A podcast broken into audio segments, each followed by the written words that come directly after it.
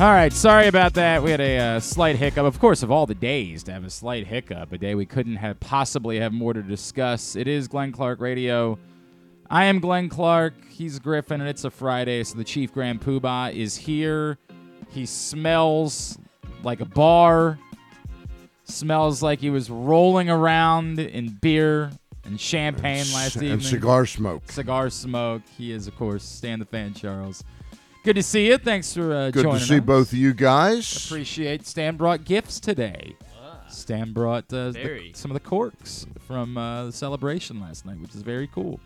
I was very, actually very over cool. at Totally Wine right, last just, night just after hours and I was scrummaging around in the trash can. Yeah, it's weird. You didn't come with like a certified, like nothing that authentic- authenticates this. Well, my guy Ray Schulte lives in Arizona. Yeah, right. He's, yeah, it's got the A on there. And what's the A for? Angelos. Angelos, yeah, yeah, right. Stan is Does here. Does yours have an A? Uh, what, right? Like that? No, right on there? The top. On the top? No, or mine bottom. Says L B. Now, how about the other side? No, also, okay. It's Louis. Okay.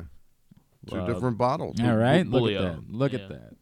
Well, we got a lot to do on the program today. Yes, uh, Orioles are A L East champions, and they have a lease. We will discuss that coming up a little bit later on.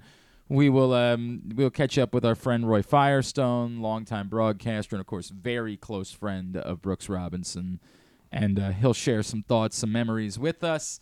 Also, we'll get ready for Ravens-Browns today. Charles Davis from C B S will be on the call alongside Ian Eagle. He will check in with us. It's Friday, so we'll catch up with our friend Bo Smolka, Press Box Ravens beat writer. And uh, later in the show, I'm going to catch up with uh, Michael Dunn, former Terp uh, offensive lineman for the Cleveland Browns.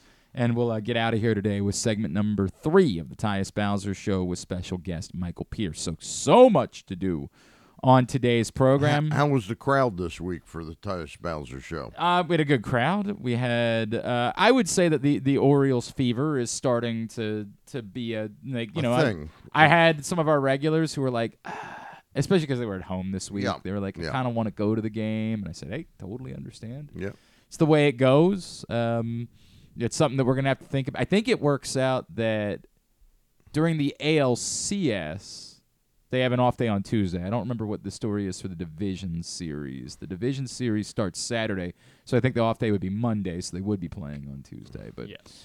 I got to tell you, last night there were only twenty-seven thousand people in the park. Mm-hmm. I don't, when I say only, it was a nice crowd. Mm-hmm. But um, I, the O in the national anthem, I don't think I've ever heard it louder than last night. Really? Yeah. It was it was like, we mean business. Yeah, right. We're, yeah, we're here for a reason yeah. tonight. Uh, I was so. there on Wednesday, kind of hoping for the best, hoping mm-hmm. that it was all going to work out, and thanks a lot, Boston. Yeah. Um, but it was, you know, obviously it was a great night last night, and, I, you know, there's so many... There's so many things that kind of converge last night, right? Like there's the dramatic announcement of the lease in the middle of the game to the point where like nobody even knows what's going on and the hell is happening right now. I got to be honest. I'm sitting at the ballpark. Jeff Barker, the Baltimore mm-hmm. Sun business writer, mm-hmm. was working on a story having to do with Ben Cardin uh, taking over as the, you know, from uh, Menendez as the chair oh, sure. of the committee. And I go, hey, really, have you working on stuff like that? He goes, yeah, I'm working on that. And I got the, the ballpark, you know, I'm doing business stories around the postseason. And he went up to eat after the game started because he was busy writing. And he, I see in between innings, I see the governor and John Angelos on the scoreboard. And, you know, the governor's, like, pumping his fist, and John's behind him smiling. And I said, that's great. And the fans are going, yeah, you know. And I'm going, that's great. About three minutes later, Jeff Barker comes. He goes, boy, they really dropped a bomb on us with this announcement. Right. And I go, what announcement? I didn't even realize that, that they had scrolled something. I would have assumed something like that. That would have been announced, like, before the game. Like well, with, with an announcement correct. by and, the P A announcer and, with the, the Drew. All it was was a picture of John Angelos and, you know, and Governor Moore, and they're smiling. And I thought they're just smiling because it's like a big game. Right, right. Um, It was, yeah, I mean, it was uh, very, very surprising. I think uh, I, I was trying to figure out the reason behind the timing as well. It was right after the Jorge Mateo, uh, that bad call where that where the right. Orioles challenged it, and right. then it didn't get overturned. Uh, so I felt like maybe they were trying to flip the crowd back, uh, you know, get them back pumped up. But I'm not. I, I don't know if did that was always the plan. Did you read the text that came? Yeah, it was like, I didn't even read said, that. Yeah, it just said, um, you know, uh, Governor Moore, the Maryland Stadium Authority, right. we've agreed to a thirty-year extension right. uh, lease with Camden Yards, so the Orioles are here yeah. to stay for thirty years. Yeah. And uh, yeah, it was. It, it was, does not appear as though we know any of the fine right. details yeah. yet. But they're going to play all their home games in Nashville. Yeah, they got the lease though, which is they the got important. the lease. All right, that's John Angelos signed the lease, and this is the like you know I I didn't want to poo-poo it because I get it, like everybody wanted to see the lease get done, but as we've talked about a million times, like anybody that was perpetuating the idea that you know that anything right. else was going to happen, right. it was absurd. And I get the frustration of okay, well then why hasn't the lease been? Right. Sure, it would have been nice to let everybody. You know, sleep on there uh, a little bit better, I guess, if that had been done earlier. But there was never. And what did John turn down the five-year extension? Yes. Yeah, there was a it's clause a that term, could have kicked yeah. in a short term, right? And John turned that down, and everybody, you know, the May- nervous Nellies mm-hmm. in town, you know. But the you facts- and I, you and I, calmly. Well, and the facts just never words. lined up with the idea that that was ever going to happen. Yeah. The, the, once the six hundred million dollars was in play, as we can, I try to say to anybody who will listen, you don't turn down that money somewhere because you don't know that you have it in other places. Like, the, you take the money. It's Major League Baseball. Once the money, the public money was in play, there was zero chance of the Baltimore Orioles being anywhere other than right here. Zero. None. There was N- basically no chance of it beforehand. But once that happened from a practical standpoint, this is just how professional sports operates. We can't look away from six hundred million dollars because we don't know that there are six hundred million dollars waiting for us in, you know, Nashville or in, you know, where Salt Lake City or Buffalo or Orlando or any of these other places where they would like to have teams. Um, All that being said, I, sure, I know it was a good feeling for Orioles fans. I'm far more interested in like the facts of it, like how is this now? Work- what what what did they end up saying about the parking lots? What do they end up saying about you know Camden well, Crossing? And you remember, I had always taken a position and had conversations with Craig Thompson, the head of the Maryland Stadium Authority, that that this was a much larger game at play, where I saw a public-private partnership. Much more down Utah Street mm-hmm. leading to the ballpark with some kind of configuration of turning that into the area that John wanted on site. And I had been led to believe that that's sort of where they were going. And then all of a sudden we hear about the parking lots. And I was flabbergasted, to be honest with you. And I don't know if it's totally possible. One of the things that I had talked about with some of my sources was we're not opposed to trying to solve something, but it's not it's not what they want because we can't do that, and so we've got to figure something else out. And in the meantime, we just need to get the lease done, and let's have good faith partners that can continue negotiating even after the lease yeah. is done. So my gut tells me that's probably all like what played out. There's yep. enough faith. And there'll be something down the road right. that will address some of the, not exactly the way John and the mm-hmm. Orioles wanted it to be, but will address some type of creation of something that the Orioles will be invested in. Correct. I would think. You would like to hope that's the case. But for the for the meantime, there's a lease, and if for whatever, you know, to allow people to sleep better at night, sleep better at night on your comfortable lease pillow, I guess. Like, you are all is good. And I will. Thank you. I'm glad to hear it, Griffin. I'm glad you'll amazing, sleep comfortable. Amazing timing, though, with the...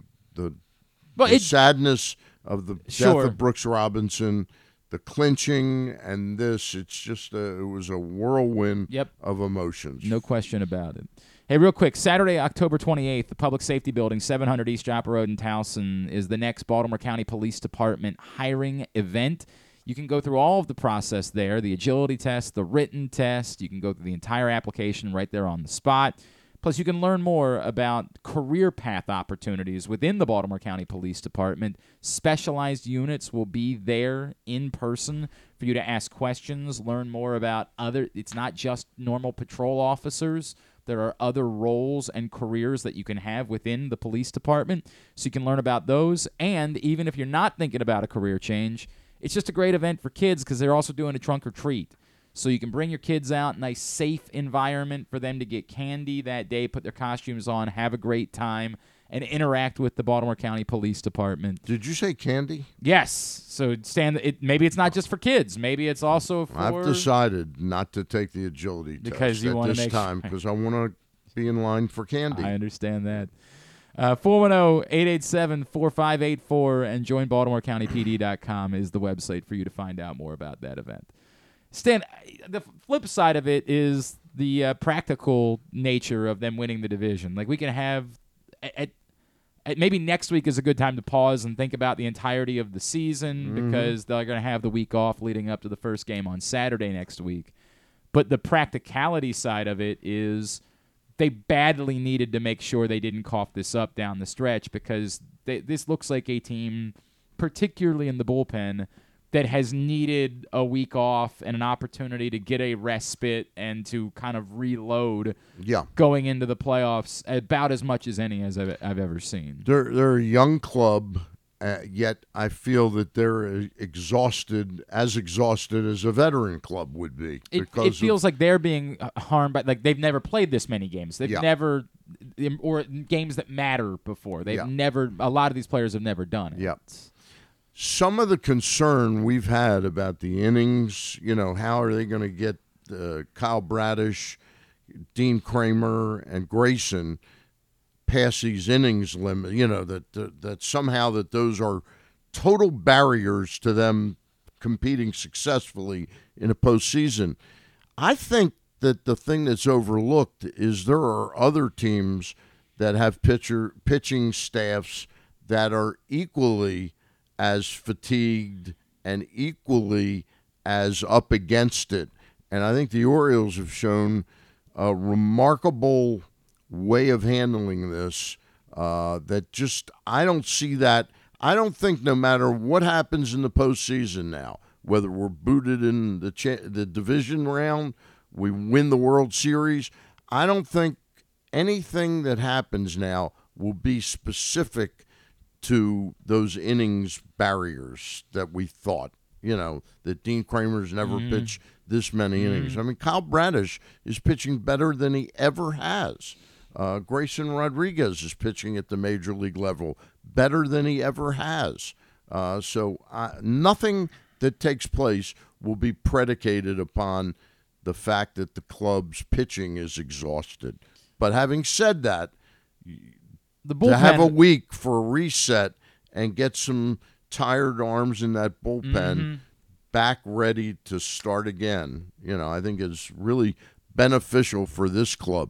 Now, again, last year, the Atlanta Braves got the, the week off and then laid an egg and lost to what the was it the Padres? Uh, the, no, the Padres lost the Do- or the beat the Dodgers. The Braves would have been the the Cardinals. Is that who it was? Gosh, I, I can't remember. Well, it would have had to have been the Phillies, right? Yeah, okay. yeah it would have had to have been the Phillies. They lost the first round, yeah. uh, and we're out of it. You know, before you know it, could that happen? Yeah, but I don't think it'll be because of these fatigued arms in the starting rotation. Because Dean Kramer didn't look very fatigued last night to me. Uh, yeah, uh, the Philadelphia beat Atlanta in four games four in games, the division yeah. series. And for what it's worth, both of the teams that had the bye, because the Dodgers also had yeah, the bye and yeah. then lost to the Padres yeah. in the following round. Now, in the American League, it was the exact opposite. The two teams that had the bye, both were the teams that ended yeah. up playing in the A L C S. So I, I, I think this team absolutely can use that for the week. I would also suggest that, like, I don't like saying it out loud because it sounds like we're besmirching the name of our Lord and Savior, but, like, it looks like Gunnar Henderson could use a break at the moment, right? Yeah. Like, it certainly looks like Cedric Mullins maybe could use a break at the moment. There have been... I found it very interesting last night that he was not in the lineup last night in a, in a pennant-clinching game, and then I expected he fully would appear, like, in the seventh inning as mm-hmm. a pinch hitter. Or something. Didn't play at all in the game last he night. He came in for the ninth inning to play center. That he was, did come in the yes, ninth. They made okay. like because they pinch hit everybody in the bottom of the eighth. Okay, right. I so didn't. See, I didn't see that. Yeah. Well, well, Kerstad came in for Mateo or pinch hit for Mateo yeah. when he so got the. Arias came in. Uh, Cedric came into center. They had and then Yeah, and then I think Frazier might have even... Yeah, because Frazier pinch hit, so he came in for Westberg, I think, so... But there is the, you know, yeah. like, it, they scored two runs last night. They scored one run three Tuesday. days... Like, yeah. like, it feels like it's not just the bullpen. It just feels like a few of the bats in this lineup have been scuffling a little bit down the stretch, and they also maybe could use a bit of a reset for a couple of days. Now, to your point, it, we don't know how it affects them to, to be sitting around for a few yep. days. Uh, your nephew and I were having a conversation the other day about it'll be interesting to see what Brandon Hyde's plan is for how do you get these guys the rest that you want to get them and yet not have it turn into them kind of shutting down a little bit yep. ahead of, you know, the most important games of the season. So we, we can't have those answers, but it really does feel from afar like this is a team that was going to start being on fumes at some point if they had to keep playing without any sort of respite. They they have they had struggled just enough down the stretch in certain areas that you could really feel like this was important. Now, when do they need to, to submit their roster? I believe not until game uh, Saturday. Like f- until Saturday, yeah, or Friday at the. Uh, I think that it's. It the has day nothing of. to do with it. This Monday we nope. have to. No, yeah. it's so the Felix Bautista thing is hanging out there, but mm-hmm. in the midst of the Felix Bautista thing, I thought Brandon Hyde's bullpen usage last night was fascinating. When he brought in Cano, I said, boy, he really wants to win this thing, meaning like Cano's going to pitch two innings. No, I, I've talked about, Stan, I don't think, in fact, if anything, I'm starting to wonder if they're Tyler leaning Wells. towards Tyler Wells yeah. as being the closer. Uh, yeah, and well, like, I gotta gotta tell you, after the other night when he brought in Perez, mm-hmm. and Perez got the save, right? Didn't he get a save two nights he ago? He definitely pitched. I assume he got he the came save. In yeah. the ninth he came inning. in the ninth, yes. Um, against Cleveland. I said, yeah. I said, wow, he's bringing, because he let Cano pitch too, and I said, with two left-handed hitters, Devers and Verdugo coming up, I said, I guess he's going to Perez here for the rest of the game, and he let Perez pitch to one batter. I think he's what he's, what he's doing now, it's kind of like the original Manchurian Candidate movie, where they had the guy hypnotized, and he goes, hey, Frank Sinatra figures it out as a psychiatrist or something, and he says, we got a whole deck here. And what they what they threw at them last night was, you know, they threw the kitchen sink at the Red Sox in the last and two I, innings. It, you sense that it was a little bit of last night. We are, and, and Brandon Hyde did, I know he did reference this, like th- getting a couple of days for us to not have to worry about yeah, anything. Decompress even these last three Correct. days of the season. Was worth treating the last couple of games like playoff games. Yep. Even when they pulled, you know, Dean Kramer last night, you could say they didn't have to do that right. necessarily, but it was the right moment. And though. and it felt like him saying this is the way a playoff game will go. Yep. Like this is and and I had um, someone whose opinion who's who's written for Masson before, someone who I know had reached out this week and said, because I was debating, I I think I was surprised that McKenna was the guy to go instead of Kerstad, because I was like, wow, I thought they were going to value McKenna and the role that he could play yeah. and want him on the playoff roster because of that. And now you start to do the math, and unless somebody gets hurt, he's not going to be part of the division series for yeah. sure. Like, I guess the math would work out that he could be part of the A L C S. So I was a little surprised by that. Then I said, but they still have to make another roster move, too, because they still have the twenty-sixth or the twenty-seventh and twenty-eighth men. Right. So somebody else still has to go. So it still could be that Kerstad is the guy to go right, even right, beyond. Right. It could be that both of them were always going to go. And I, this this person reached out and said, I think they're going to try to go with a deeper bench and one less pitcher because they're not going to need a fifth starter. And I said, I, the way that you pull pitchers in the playoffs – I don't. That would be risky. Mm-hmm. And, it really would. And, and these games are so close. Last year, the amazing thing about the Astros and what would one up them over everybody else was they just kept being able to throw an arm out yep. at you, and it was an arm that for one inning, yep. you were really going to be hell bent to score a run, even with the. Uh, You know, did, last year they didn't have the ghost runner in the postseason. No, and they're not doing the ghost runner in the postseason okay. again. Like this any is, postseason nope, games. Okay, nope. So that's the so other, and that's the uh, other factor for me is why I wouldn't go one fewer pitchers, you know pitcher yeah. is because all it takes is one fifteen inning game yep. to screw yep. up all of your plans and to leave you in a real bind pitching wise. So I don't think there's a chance in hell that you go one fewer pitcher. I think yep. you need all the pitchers, even if you don't use them. You, you have to have them available to you at that point. To your point, though, about having that deeper bench, I mean, you could kind of you could see it last night. It, it allowed Brandon Hyde the flexibility to, in that bottom of the eighth inning, right. I mean, he pinch hit for everyone. He got the matchup that he wanted, and then he was then it, that gave him the ability to put Arias in, put Mullins back into I, the. Into I'm the not outfield. Denying that it's valuable. It's yeah. just that you can only have twenty-six right. guys on your team, and you can only use this. I, Would it be nice to have? Sure. And would the Orioles sort of designate like a, you know, a, a designated survivor here? Would they say to, you know, Cole Irvin, hey, man, I'm so sorry. You're going to have to hit that pothole after the game because if we do have if we go with a deeper bench and we do have a fifteen-inning game, then we're going to have no choice but to put somebody on the D L and your playoffs are going to be done. Sorry. You know, like it's just it's what it is. But we just have to make that plan ahead of time of who we're going to have get injured. But if you're only putting twelve pitchers on your roster, how could Cole Irvin even have a roster spot? Like, yeah. who of the twelve are you now willing to sacrifice for the rest of the playoffs, essentially, if you were to run into that spot? I, I just don't think v- you can do very it. Very interesting, too, is the usage. You know, I had brought it up to the guys on uh, the Saturday show, the bat around, Paul and uh, Zach, mm-hmm. the the notion of of immediately about ten days ago, immediately moving Flaherty into a bullpen role, and two days later, yep. they put him in, and then he never pitched he again. Hasn't, we haven't seen him. Now we'll see him, I'm sure, this weekend one hundred percent in some some regard, but. Does he make the roster, the postseason roster? I, I had always I assumed that his innings would be something that would give that. Once they did that, I thought to myself, "Oh, that shows where they think he can have value." Right, because he point, could come in and pitch two or three innings. I, I've always wondered about his temperament. I wonder if he didn't handle it well. I, I don't know they, what to make of the fact that yeah. we haven't seen him again. Now, there also hasn't been a scenario where they've specifically needed a, you know, two inning guy that wasn't in a very close game. And maybe that's the part that we're struck is that they just don't trust Jack Flaherty in a one-run game yep. scenario, and so his value as a potential, you know, eater of innings has just not come up. But yep. the other thing to keep in mind, and I mentioned that your your nephew and I had this conversation. The Orioles probably can't catch the Braves. They're three games behind. They can't catch the Braves because the Braves have the tiebreaker, so they can't catch the Braves for the best overall record. They're only two games in front of the Dodgers. And I do think that it's warranted to say that you want to make sure that you were to be an Orioles, if it were to be an Orioles, if it were to be an Orioles, if it were to be an Orioles-Dodgers World Series matchup, you'd like to have home field advantage there. As much as we say, well, they can't get, you know, the number one seed overall anyway, so right. just shut it down.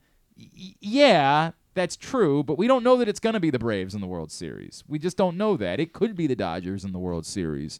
And if you just roll over and go ahead and lose all three games the rest of this weekend and allow the Dodgers to overtake you, you might feel a little silly if that ends up being the case. So, so they, I'm, I'm confused. The, the, we don't know what city the uh, or what league no, hosts the, the opening the World, games. The World, World Series, Series is now just who had the better record. Okay, wow. So again, the Braves have locked up that mm. they would have home field through the World Series, but the Braves could lose in the playoffs.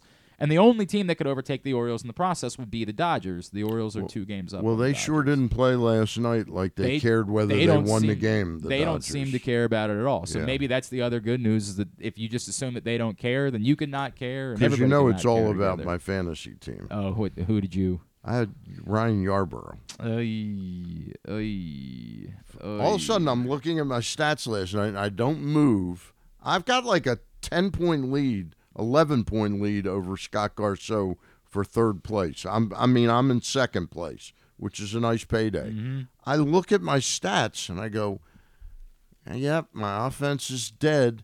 And then I see Ryan Yarborough, and I go, oh, he's got eleven strikeouts. And it was eleven hits in four innings and nine earned runs. You just said, go, you go ahead, guy. Go right ahead. Enjoy your and, night. And uh, seriously, I had a panic situation. I go, well, they're so far behind now, they might just leave him out for another right. two or three innings. one hundred percent. Well, I'm sorry. I'm sorry, Unbelievable. Stan. I'm very, very well, sorry. It didn't, move, it didn't move the needle, which is shocking to me. John Means, you can eat so many guys that you can eat so many guys that you can eat so many guys that you can eat so many guys that you can eat so many guys that you can eat so many guys that you can even, like, to your point, I, I think that Jack Flaherty probably starts one of the next two games. I, I'm going to assume that's Jack Flaherty and Cole Irvin on Saturday and Sunday, right? Like that you're going with guys that you know are not in your playoff rotation. That is, guy, Cole, is Cole up? I did not see oh, that's him. That's right. He's not up, is he? He got no. sent down, yeah. He got sent down about a week ago. So I don't even know who could start the other game. Yeah. I mean, maybe maybe you you throw out. You got a full week, so, I mean, Gibson could right, start it. Right, and you just have you know, him go three innings or yeah, something, something like, like that. that. Two then, innings, almost but, treated like a bullpen day.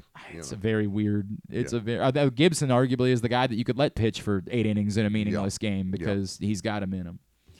We'll see how they handle it this weekend and moving forward, but the part that matters is the Orioles are A L East champions. Today's show is also brought to you by your local Toyota dealer and buy a Toyota dot com. The Toyota Tacoma comes in a range of models and trim lines, so you can choose the perfect Tacoma to reflect your unique personality and driving habits. Check out buy a Toyota dot com for deals on new Tacomas from your local Toyota dealer today. We'll have plenty more baseball conversation as the morning goes on, I promise you, but there's also a football game coming up this Sunday. Ravens-Browns, kind of an important little game at the start of the season here in week four. Two teams tied atop the A F C North. Our next guest will be on the call for Sunday's game for C B S. He is the great Charles Davis, and he is with us again here on G C R. Charles, it's Glenn and Stan the Fan Charles here in Baltimore. It's great to chat with you, sir. Thank you for taking a couple of minutes for us. Well, thanks for having me, and congratulations to the O's. Uh, as a person of a certain vintage, it's so much more fun to see them on the scene and competing the way they did. I grew up hearing "Play baseball the Orioles way." Yeah, so yeah. Nice to see them back. It's uh, it is. They a, found their way again, Charles. Sure have. It's been a lot of fun for us this summer. Um, certainly did. Actually, actually worked at one time with the daughter of former general manager Harry Dalton. You're a man who enjoys some orange. Oh, you're a man who enjoys some orange. Oh, you're a man who enjoys some orange. Oh, you're a man who enjoys some orange. Oh, you're a man who enjoys some orange. Oh, you're a man who enjoys some orange in your wardrobe, right? Like, oh, yeah. Yeah. You know, dating yeah, back to your... Orange of a certain, yeah. Yeah, a different right, hue, absolutely. Right? I get it. A different hue is yours. What do they call Tennessee orange, Charles? Uh, big orange. Big orange. Okay, all right. That's a little bit of a different yeah. hue, a little lighter than Orioles yeah, orange. Yeah, it's, it's a Tennessee orange. It's yep. ten, we, we call it Tennessee orange, big orange, that sort of thing. Other people call it burn your retinas out orange. When you see the whole stadium full. Been to the Ravens a week ago. Been to the Ravens a week ago. Been to the Ravens a week ago. Been to the Ravens a week ago. Been to the Ravens a week ago. Been to the Ravens a week ago. Been to the Ravens a week ago. Been to the Ravens a week ago. Is not really to me a huge story about who the Ravens are as much as it's a goofy day in the N F L.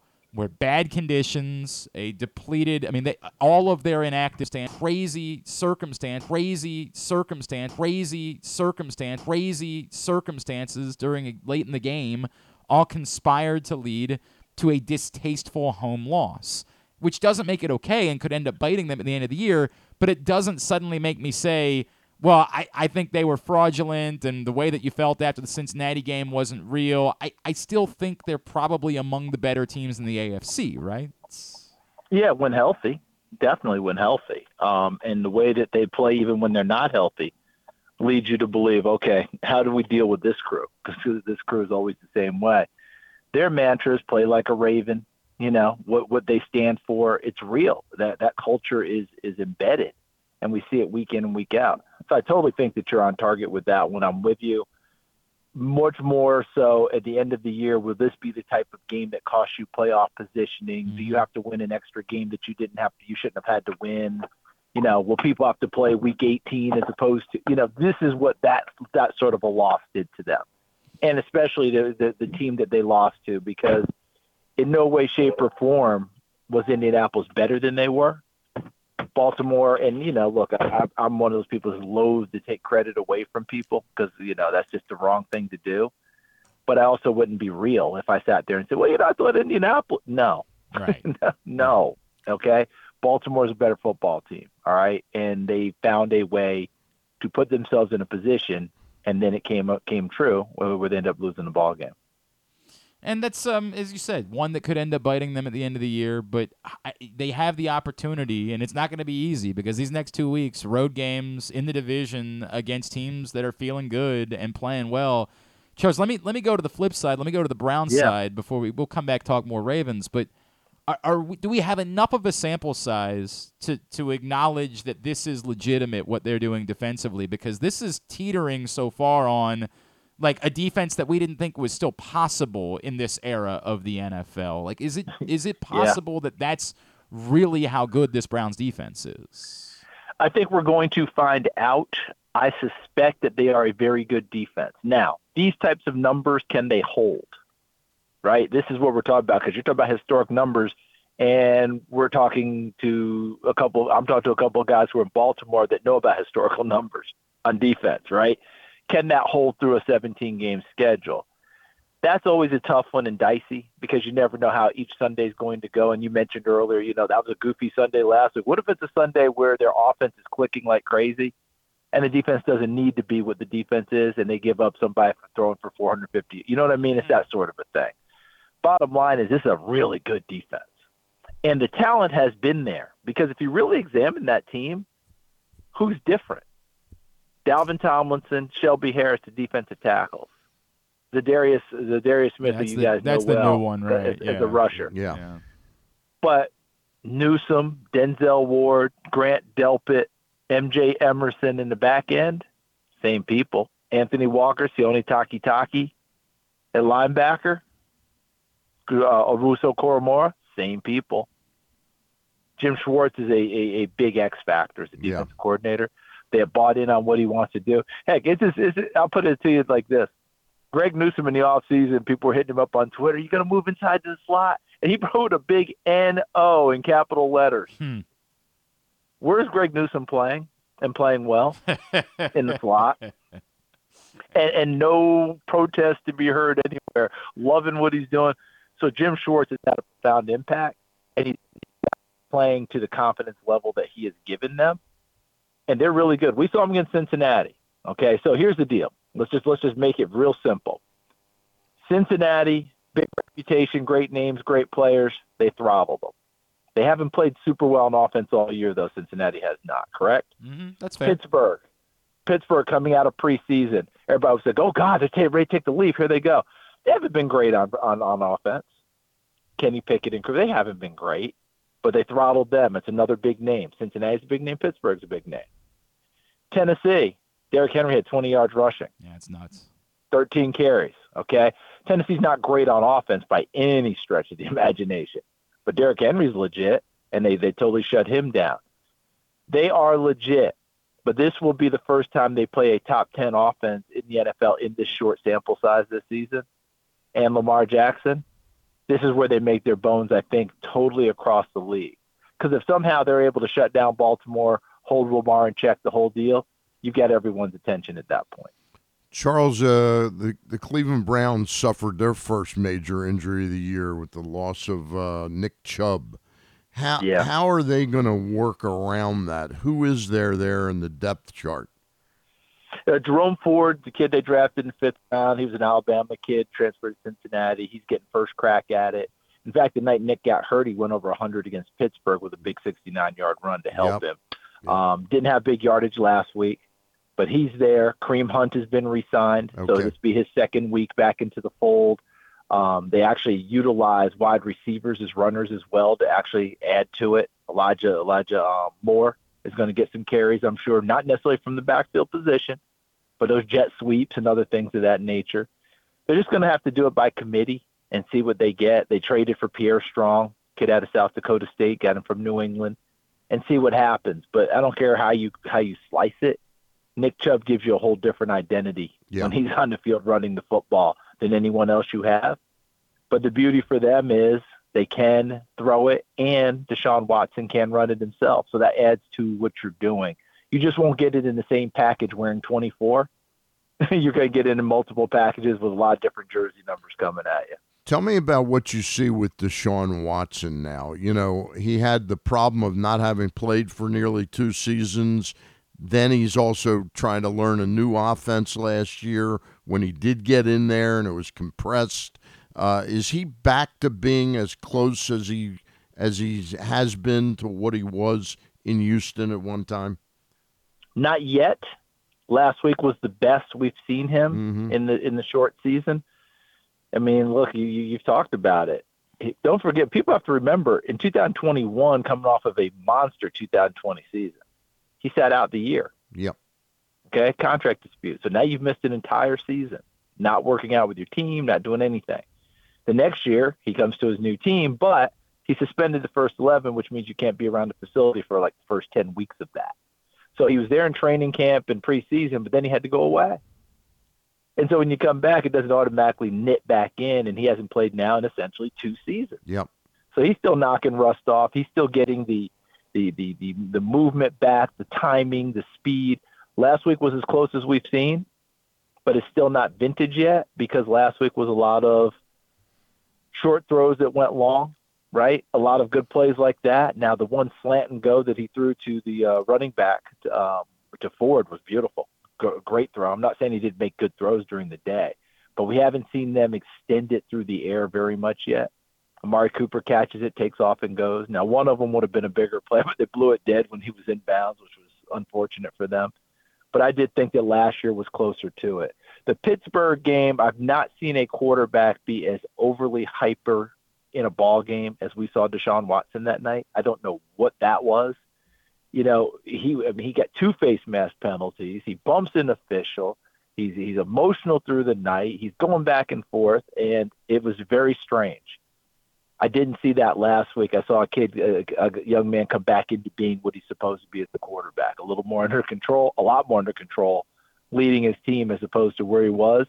I just think the emotions of everything hit him that night, being back, Chubb getting hurt, feeling like he had to do more, Pittsburgh getting into his head a little bit, and just hadn't been playing. I think we'll see him start to elevate a little bit more from here on out, but of course he's going to get a big test on Sunday.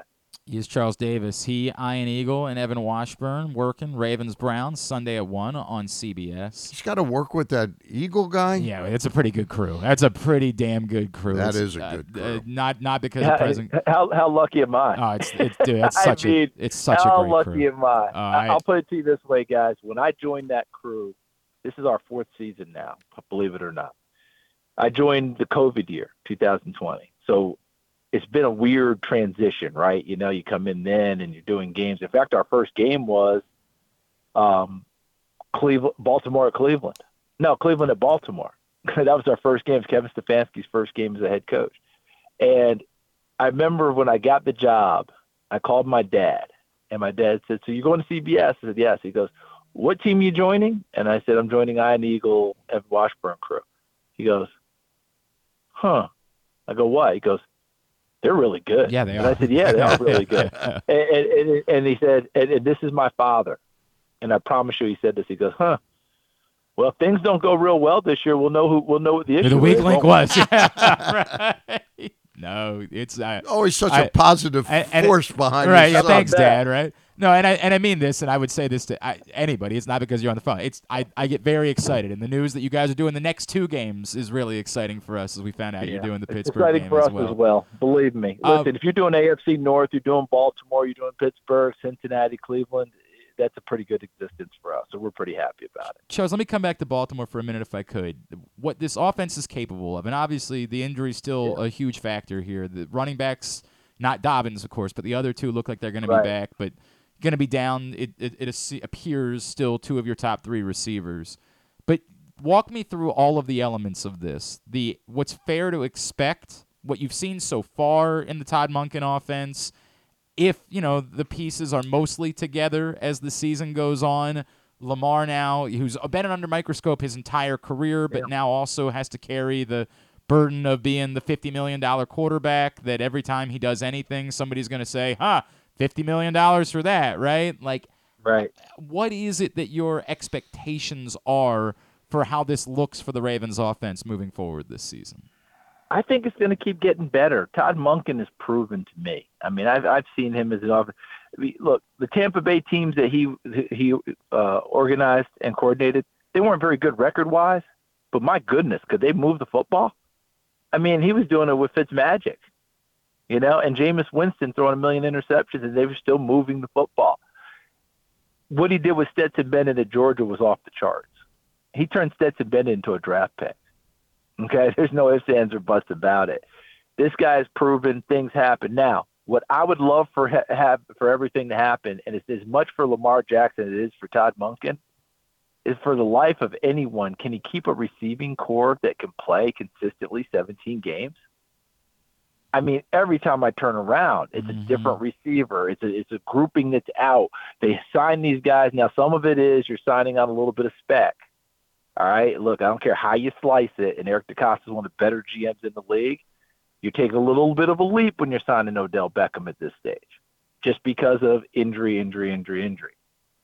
You're hoping to get the best of what he was or a semblance of what the best of what he was because that's really good. But, again, he's dinged up. You know, so Rashad Bateman has been dinged up most of his career in Baltimore. You just wish everything could knit together to get the consistency because we talk about it all the time. A quarterback receiver being able to develop that, how do you develop it? Well, you're together all the time. But you can't be together if your receivers are hurt. And that's not blaming the receiver. That's just the reality of what it is. They're either hurt, can't practice, can't do things. How are you going to develop it? So Lamar's trying to get better. They want to get better. But if you can't all be there together, it's really, really difficult to continue to say, well, he should be doing this, this, and this. So I'm just hoping they can get some health, some time on task, and then see where this develops as it goes along. Because I plugged in the Cincinnati tape, and I thought he played really well in that ballgame. I thought he did, too. I thought it was one of his we, – we thought he was an orchestra conductor that day. And that had complete, he really, you know, you know the, old, the, old point, the old point guard came into play, yep. the, the orchestra conductor. But I thought that inside slot fade throw, as you if you go back and watch the tape again, missed it early, missed it the middle part of the game, hit Aguilar for the big touchdown in the fourth quarter. Yeah, it was beautiful. That was a beautiful throw. It, it, it kept going. No you doubt. know, they, they, they kept taking the shot, and they got closer, and then wham, they hit it. So that's what I'm talking about, being able to develop that time on task so they can start hitting more of those shots earlier. Charles Davis, uh, Sunday, one o'clock, C B S, Ravens, Browns. Charles, truly appreciate taking the time for us. Uh, and let's we'll real we will for sure – enjoy hearing your voice the next two weeks. Hope that you enjoy a couple of big A F C North matchups. We're looking forward to it. Thank you very much. You guys are awfully kind. As I said, I'm pretty fortunate to be with Ian and Evan and, and the rest of our great crew. And uh, listen, these are great games. So our job, not screw them up. So we'll do our best not to. Charles, is your is your dad part of the crew too? Yeah, yeah my, my, my my dad is my dad is the my dad is like you. You're doing uh, stage acting or film acting, and you finish a scene. I have a few notes. My dad, my, and, and by the way, my dad's notes are strictly for me. Yeah, right? Yeah, he said, by the way, the other guys, they were great. You lead to talk. He's, he's, he's like, you guys, you guys, you guys go, go, go, go, go take a good five. You guys a good five on this one. Let me talk to him over. Davis, come over here. I need to talk to you for a minute. Thank That's you, Charles. Great, really great appreciate story. It, man. Thank you Be so good, much. Guys. Charles Bye-bye. Davis from C B S with us here on G C R. I love that story. That. Yeah, it's His tremendous. Dad saying, right? That's a good yeah, team. You might be the weak link over there. And they are. They're tremendous yeah. together, the three of them. It's a very good crew. Um, real quick, Stan, before we uh, get to this break, and Bo's going to join us uh, here in early in the eleven a.m. hour, you posed a question to me before the show that I, I started to pose to some listeners on yeah. Twitter just to see what the responses would be. That question being... And and I rephrased it because I said we got to separate the, the dates that they won the three World Series titles because we, we, we venture into hyperbole. Nothing can be better than winning yeah, a World I, Series. I would agree with that. But given everything from last night, given clinching the division and the lease being announced, where does it go on your list of you know your favorite days, your favorite yeah. nights? And what are people saying? Um, you know, a few are, are are lining up with you. A few of them, uh, I'll give you a couple. Uh, Jake, this beats the Cal Statue game and the Young Double, which were previously my two best. I, I the Cal Statue game was fun. I think that in part kind of shows age a little bit. Like, and and Jake, I would probably acknowledge this because I know Jake. He's a little bit younger. Yeah. Um, that just his way of saying he wasn't around for twenty-one thirty-one. Like if if if twenty-one thirty-one isn't at the top of I'm trying to think of what else could be higher it's, on the It's the Cal the twenty-one thirty-one game is sort of a baseball date more than an Oriole date because it's such an individual That's a fair record, but it did, but it was but it, here but it and was, it was it, our those two days were amazing. Correct. You know, there's no question about it. But but it wasn't my idea, but somebody with the in right. the Orioles said to me, I just want to throw this out there. It's an interesting topic. We were talking about it internally. Is this the greatest day in Oriole franchise history? and it certainly jumps into the top in the com- yeah, ten. Sure. Right, sure. You know. Uh, um, I'll give you a couple more. Yeah, go uh, ahead. Slump Busters, it might be at the top because of both things occurring within hours of each other. The Cal games were great. The Young double was electric. That's, it's not surprising to me that those are the right. ones that stand out, that twenty-one thirty-one, Delman Young sort of stand out as being amongst the top memories of non-World Series. He also points out, um, even though we lost the last game of the eighty-two season, that series was amazing and, of course, set the stage for eighty-three. I think a lot right. of people share memories and, of course, Earl and the whole thing from eighty-two. I think that stands out for a lot of people, but... Um, and the Margaret, um, my heart is so full about last night. You could see how much last night meant to the fans, the players, the organization. There were so many hands both here and above that touched this team. So it sounds like she's saying that that's yeah. that's that's moving high on her list. Um, Dave's, what about o- opening day of when they opened the ballpark? ninety-two It, uh, ninety-two Yeah. yeah. Uh, Dave says, Glenn, it wouldn't be at the top of the list for me, but it certainly was a really good night. I don't know that it even compares to ninety-four just because, or sorry, not ninety-four, two thousand fourteen. I don't know how I read fourteen as ninety-four. I don't know that it even compares two thousand fourteen just because it had been so much longer between them winning the division titles that that one felt like an almost euphoric release that I don't know that we can compare this one to. Yeah. And I think that's a fair, you know, like they went seventeen years the last time. They went nine this time, mm-hmm. right? It was twice as long of a drought between winning the division right. the last time. So I can understand why somebody would say, hey, maybe that one felt even more special yeah. than last night felt, right? Like I can I can get that. But I do think that you're getting your answer, which is that yeah, people are... It's, it's in the conversation. Sure. Yeah. Troy uh, on Facebook also chimes in, and it came to my mind as well, the the that the Robert Andino game uh, against... I hate I, that we still... Th- I know. I hate I, that. I, it, I know. It, it's really hard to measure. It's such a nothing... Event, right? I hate know. It. I hate... And, wow. it's, and, and then I hate feeling that way, because then it feels like I'm being... Being, I am yucking someone's yum.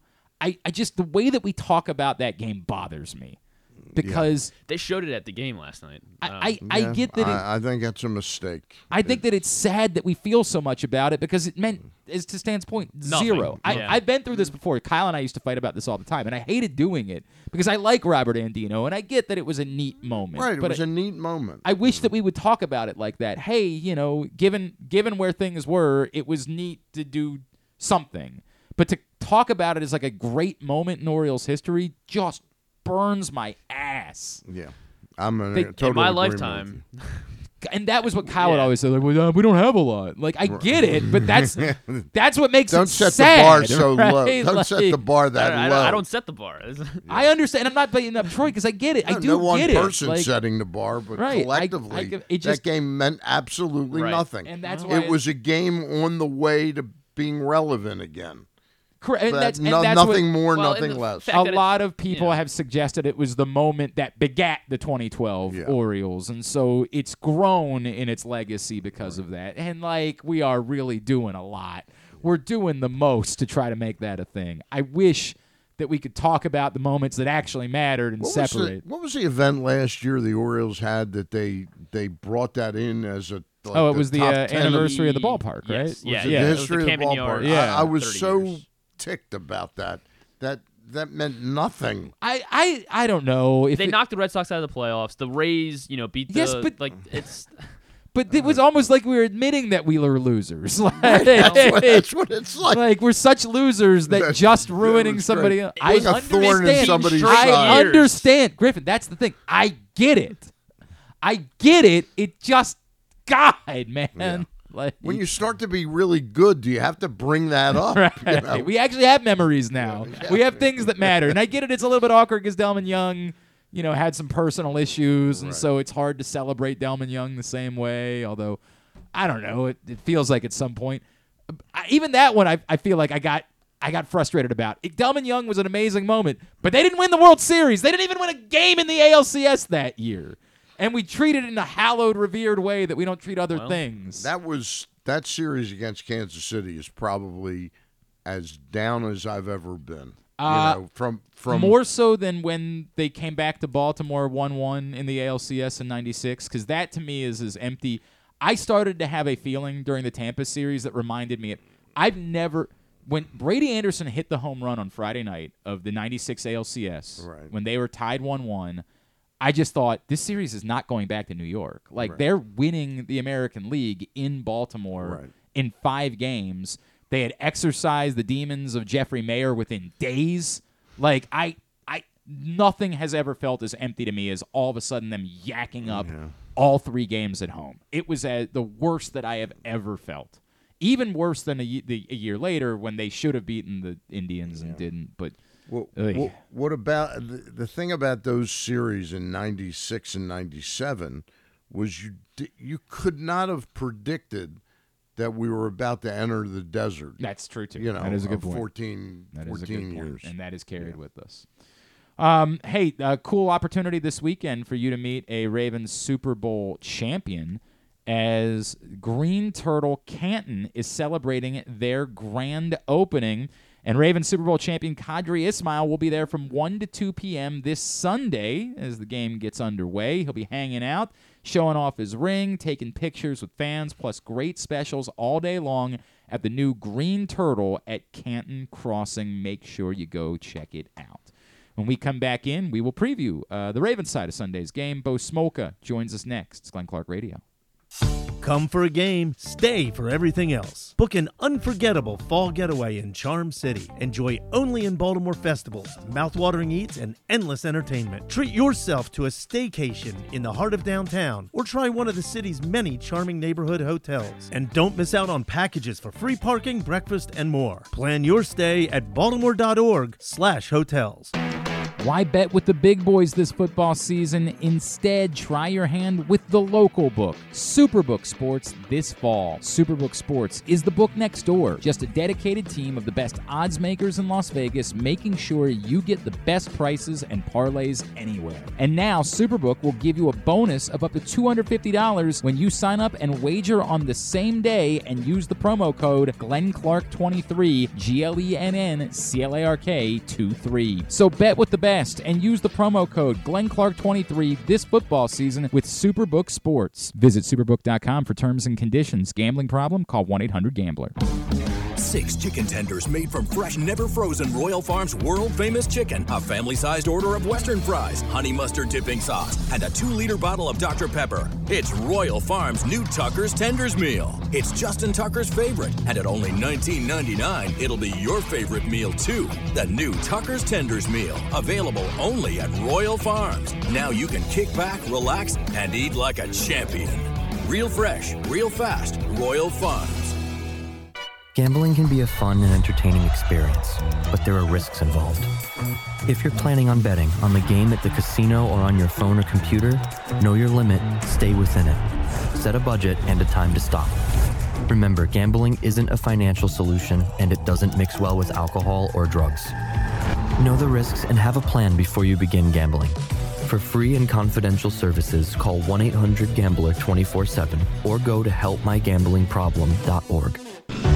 The Maryland Five Star returns to iconic Fair Hill October nineteenth to twenty-second, marking the next chapter in Maryland's equestrian tradition. Best described as the triathlon of horse eventing, you won't want to miss this thrilling sport. Enjoy a fall festival with local fare, retail vendors, and tons of family fun. Come for the event and stay for the experience in Cecil County, home to the Chesapeake Bay waterfront with vibrant small towns and accommodations to suit every desire. It's the place to be in October. Visit Maryland five star dot U S for tickets. It's a Maryland thing you wouldn't understand. Where the waves meet the shore, you will find Dorchester County. Hi, this is Jimmy Charles. When I think of Maryland, I think Dorchester County on the eastern shore where it's open for making memories. Dorchester County, it's a Maryland thing. For more info, visit w w w dot visit dorchester dot org. It's a Maryland thing.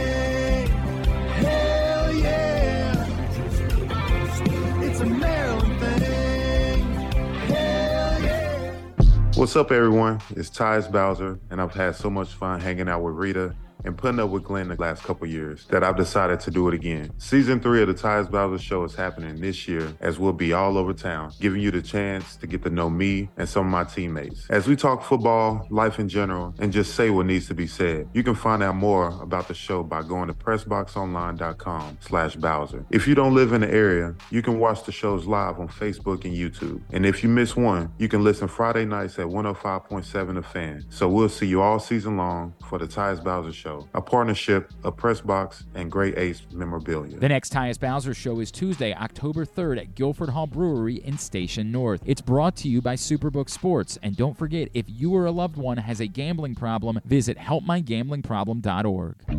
Make the most out of every day in your Toyota RAV four, available in hybrid or gas-only models. A RAV four can get you where you want to go in style. Check out buy a toyota dot com for deals on new RAV fours from your local Toyota dealer today. All Electronic Tolling is here to stay in Maryland, and drive easy M D dot com helps you cruise a little easier. We're Maryland's tolling resource, home to Easy Pass, pay-by-plate, and video tolling. It's never been easier to pay your way. drive easy M D dot com will keep you moving. Make sure you're tuned in every Tuesday for PressBox fantasy football analyst Joe Serpico to get you ready for your Waiver Wire Wednesday, brought to you by Live Casino and Hotel. And if you have other fantasies you want fulfilled, subscribe to Glenn and Jeremy Kahn's OnlyFans page at... Wait, are people supposed to know about that? Hey, uh, back in here on G C R, Project Game Day returns this Sunday. It's brought to you by Superbook Sports and help my gambling problem dot org. We will see you immediately following Ravens, Browns, myself, Rita. Our special guest this week is Super Bowl champion Femi Ayan-Badejo will be joining us on Project Game Day, so looking forward to that. Hope that you will hang out with us. You can jump on the show by clicking the Zoom link that we share out on uh, Twitter, and you can just watch the show at pressbox online dot com slash game day, youtube dot com slash pressbox sports, or youtube dot com slash pressboxonline, facebook dot com slash pressboxsports, Project Game Day this Sunday following Ravens-Browns. Stan the Fan Charles is in studio with us on a Friday edition of G C R. Every Friday, we like to uh, get the word on who may or may not be playing on Sunday and look ahead to that game with our friend, Ravens beat reporter for us here at PressBox. He is Mister Bo Smolka, and he's back with us on G C R. Bo, it's good to talk to you, sir. I know you uh, got out to some baseball games this week, and it's a very exciting week for everybody here in Baltimore. It is. I was off by two days. I was there Tuesday, and I'm going tomorrow, but oh. I didn't get there last night. Oh, man. But, it's, I was there Wednesday um, and then missed last night, too. So you and I, are, we're, we, we, we painted literally the entire week except the right dates. Well, what are you going to do? But it's a win. It was. It's exciting time. No question about it. Very exciting time.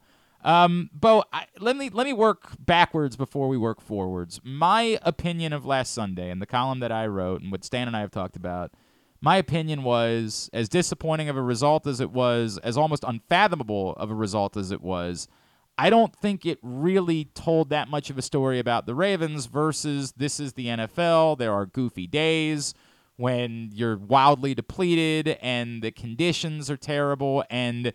You, there's just a series of unfathomable events that occur at the end of the game between mistakes, between missed calls, whatever it is. And that takes, you know, again, it does not take away responsibility, and it might end up biting them in the ass. But I don't think that, like, last week was a moment where the Ravens were proved to be fraudulent. What say you?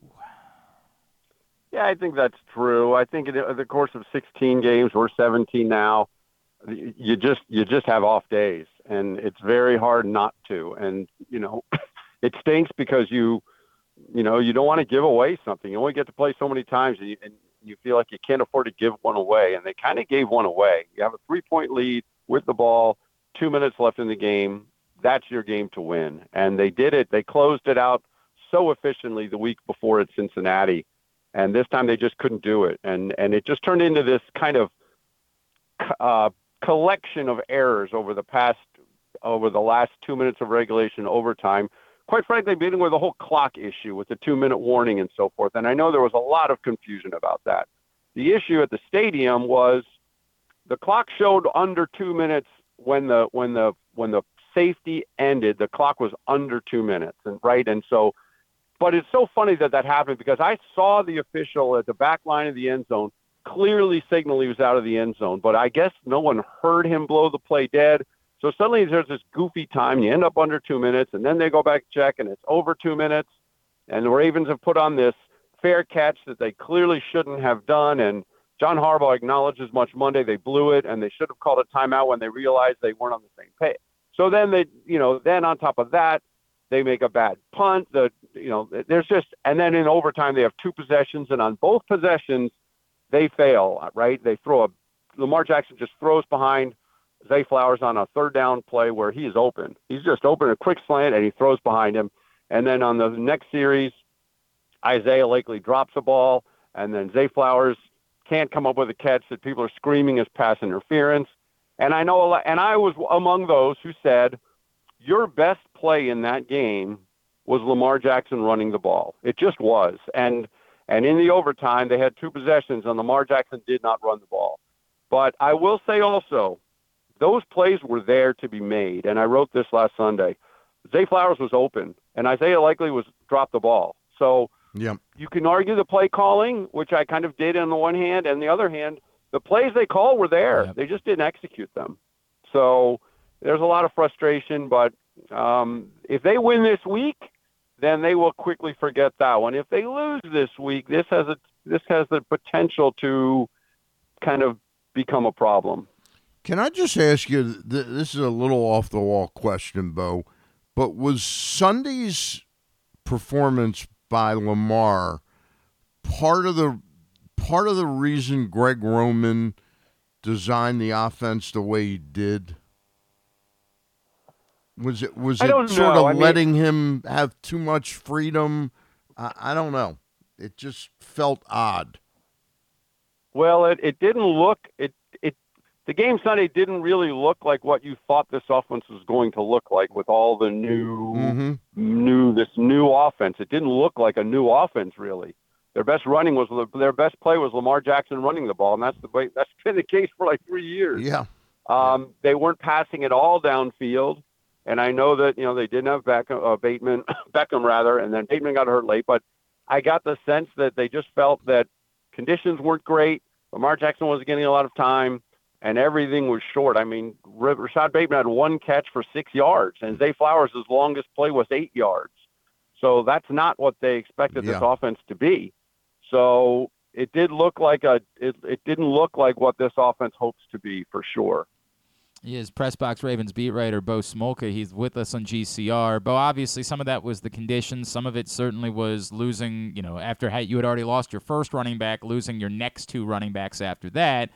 And and I guess whereas we now dive into the injury portion of the conversation, the, the good news kind of starts there is that it looks like on the offensive side of the ball, well, at, not at wide receiver, but on the offensive line and running back at least, reinforcements appear to be coming this week. Well, I mean, you hope so, right? I mean, Ronnie Stanley and Tyler Linderbaum were back at practice, which was a really good sign because obviously this is a tenacious Cleveland defensive front. So I expect that both of them will be listed as questionable. I expect John Harbaugh will offer nothing except a referral to the injury report when it comes out. So I'm not expecting a lot of clarity there. They won't be one hundred percent for sure, and that's a challenge. But they do think they're going to have Linderbaum. I mean, Linderbaum's back on the practice field, and Ronnie Stanley's back on the practice field. Justice Hill is back on the practice field, and Gus Edwards, who had gone into the concussion, concussion protocol, or I'm not sure he ever formally went into the protocol. He left to be evaluated for a concussion, but he's back to practicing full, so it looks like he's good to go. So those are all significant positive developments. As you mentioned, though, no Odell Beckham, no Rashad Bateman. It looks like neither of them will play. So that changes things quite a bit. This is the, these are, again, people you thought were going to be kind of some of the centerpieces of this newfound passing attack. And if they're not available, then it'll probably be Zay Flowers, Nelson Aguilar. They'll probably have to call up Laquan Treadwell from the practice squad, and he'll get his first chance to play for this team. Um, of course, they also lost Tylan Wallace, who's been more of a special teams guy than a receiver so far this year. I think he had one snap as a receiver. But effectively, you had six wide receivers on the lot, on the roster, and three of them aren't going to play. So you're de- digging into the practice squad more than you wanted. You but didn't mention Bo, you didn't mention Duvernay. Did they, did they view him as just sort of a special teams plus a little bit? No, it'll, I think it'll be it'll be Flowers, Aguilar, Duvernay, and Treadwell. Okay. If I had to bet who the like one through four will be, and we saw Duvernay, he's he hasn't done a lot on the receiving end. He did a few of those jet sweeps like he did last year. Although I've said all summer, I think Zay Flowers is more dangerous on those than Duvernay is. But no, I mean. Duvernay will be out there. His role as a receiver has clearly been reduced with, with yeah. the addition of Beckham, Flowers, and um, Aguilar. With, and Aguilar. Yeah. But um, again, number it's a numbers game. He'll have to be out there this week. Other than that, though, it's not. I mean, for what it's worth, it is nice that they actually had some depth at wide receiver, so there are N F L players available to put on the roster instead of some of the guys they've ran out over the years. But yeah, um, the other the other side of it, of course, is that unfortunately there doesn't appear to be any reinforcements coming, at least on the injury front, in the edge rush, and so they had to go from the outside. I, it's crazy as to think that you could sign a Kyle Van Noy who didn't have a training camp and expect him to be ready to go. I. I don't know that they have a choice at this point, Bo. They they kind of might need Kyle Van Noy to be ready to go. Oh, I don't think there's any question they need to be ready to go. I think he'll play. I mean, and I think last year it might have been, if I remember right, Jason Pierre-Paul played the first week they signed him too, and he played more, much more than I expected him to play. I'd have to go back, and I'm not positive about that, but it seems to me they signed Jason Pierre-Paul, and we thought, well, it'll probably be a week or two away, and then that four or five days later, he plays something like forty snaps. Um, but if you don't have if you don't have Kyle Van Noy this week, you're right back again. Adafe Owe is out. It looks like David Ajabo will be out. Tyus Bowser is not eligible to return yet. Mm-hmm. So that's three people that are out. You're down to Jadeveon Clowney, who has played very well in the time they've had him here. And then you're down to Tavius Robinson, a rookie who you probably thought was a year away from needing to contribute. And Jeremiah Moon, who's been a two-year practice squad player who played his very first game in the regular season on Sunday. And those are the three that are kind of the last three standing, with Ajabo, Owe, and Bowser all gone. Malik Harrison can slide outside and play outside as a possibility. But I think Kyle Van Noy will play. I mean, John Harbaugh said they're not going to bring guys in if they're not in shape and ready. And, again, we can't see much of how practice works. Um John Harbaugh said when I asked him on Wednesday about Van Noy, he said, look, he's, he's, we love him as a player. We saw him a lot when during the Ravens-Patriots games. I've always liked him as a player. He's in shape. He looks good. And the way Harbaugh said it was, he'll be out there if we need him. I got news for you. They're going to need him. It certainly appears to be the case. Yeah. I mean, unless Kyle Hamilton can just do all, and I know he was banged up, but he got back to practice, unless he can just do all of the edge rushing himself for the rest of the season, I think you're right that they're going to need him. Um, Bo, the feeling that I have about this is that, like, to your point that you made earlier, this is more important in the context of having lost last week. I feel like there is more to gain than there is to lose. Like, it would hurt to lose, and if it sends them into a bit of a spiral with other road games coming, that becomes problematic. But it feels like there's more to gain. If the Ravens were to win this game, they're suddenly three and one and two and oh on the road in the division. That's a huge benefit to a football team to be stockpiling road division wins. I'm not trying to suggest that it wouldn't hurt them if they lost, but it feels to me like there's a greater benefit than there is a harm just for this one game in a vacuum. I, I'd agree with that. I, I mean, any look, the, in the division, if you can win your road games in the division, that is huge, and they already have one. So absolutely. If they're suddenly two and oh in the division with both of those wins on the road, Um, that would be extremely big. And, and I, you know, I, I know a lot of people are, are expecting a Browns win based strictly on the, the, the Ravens' physical health. Mm-hmm.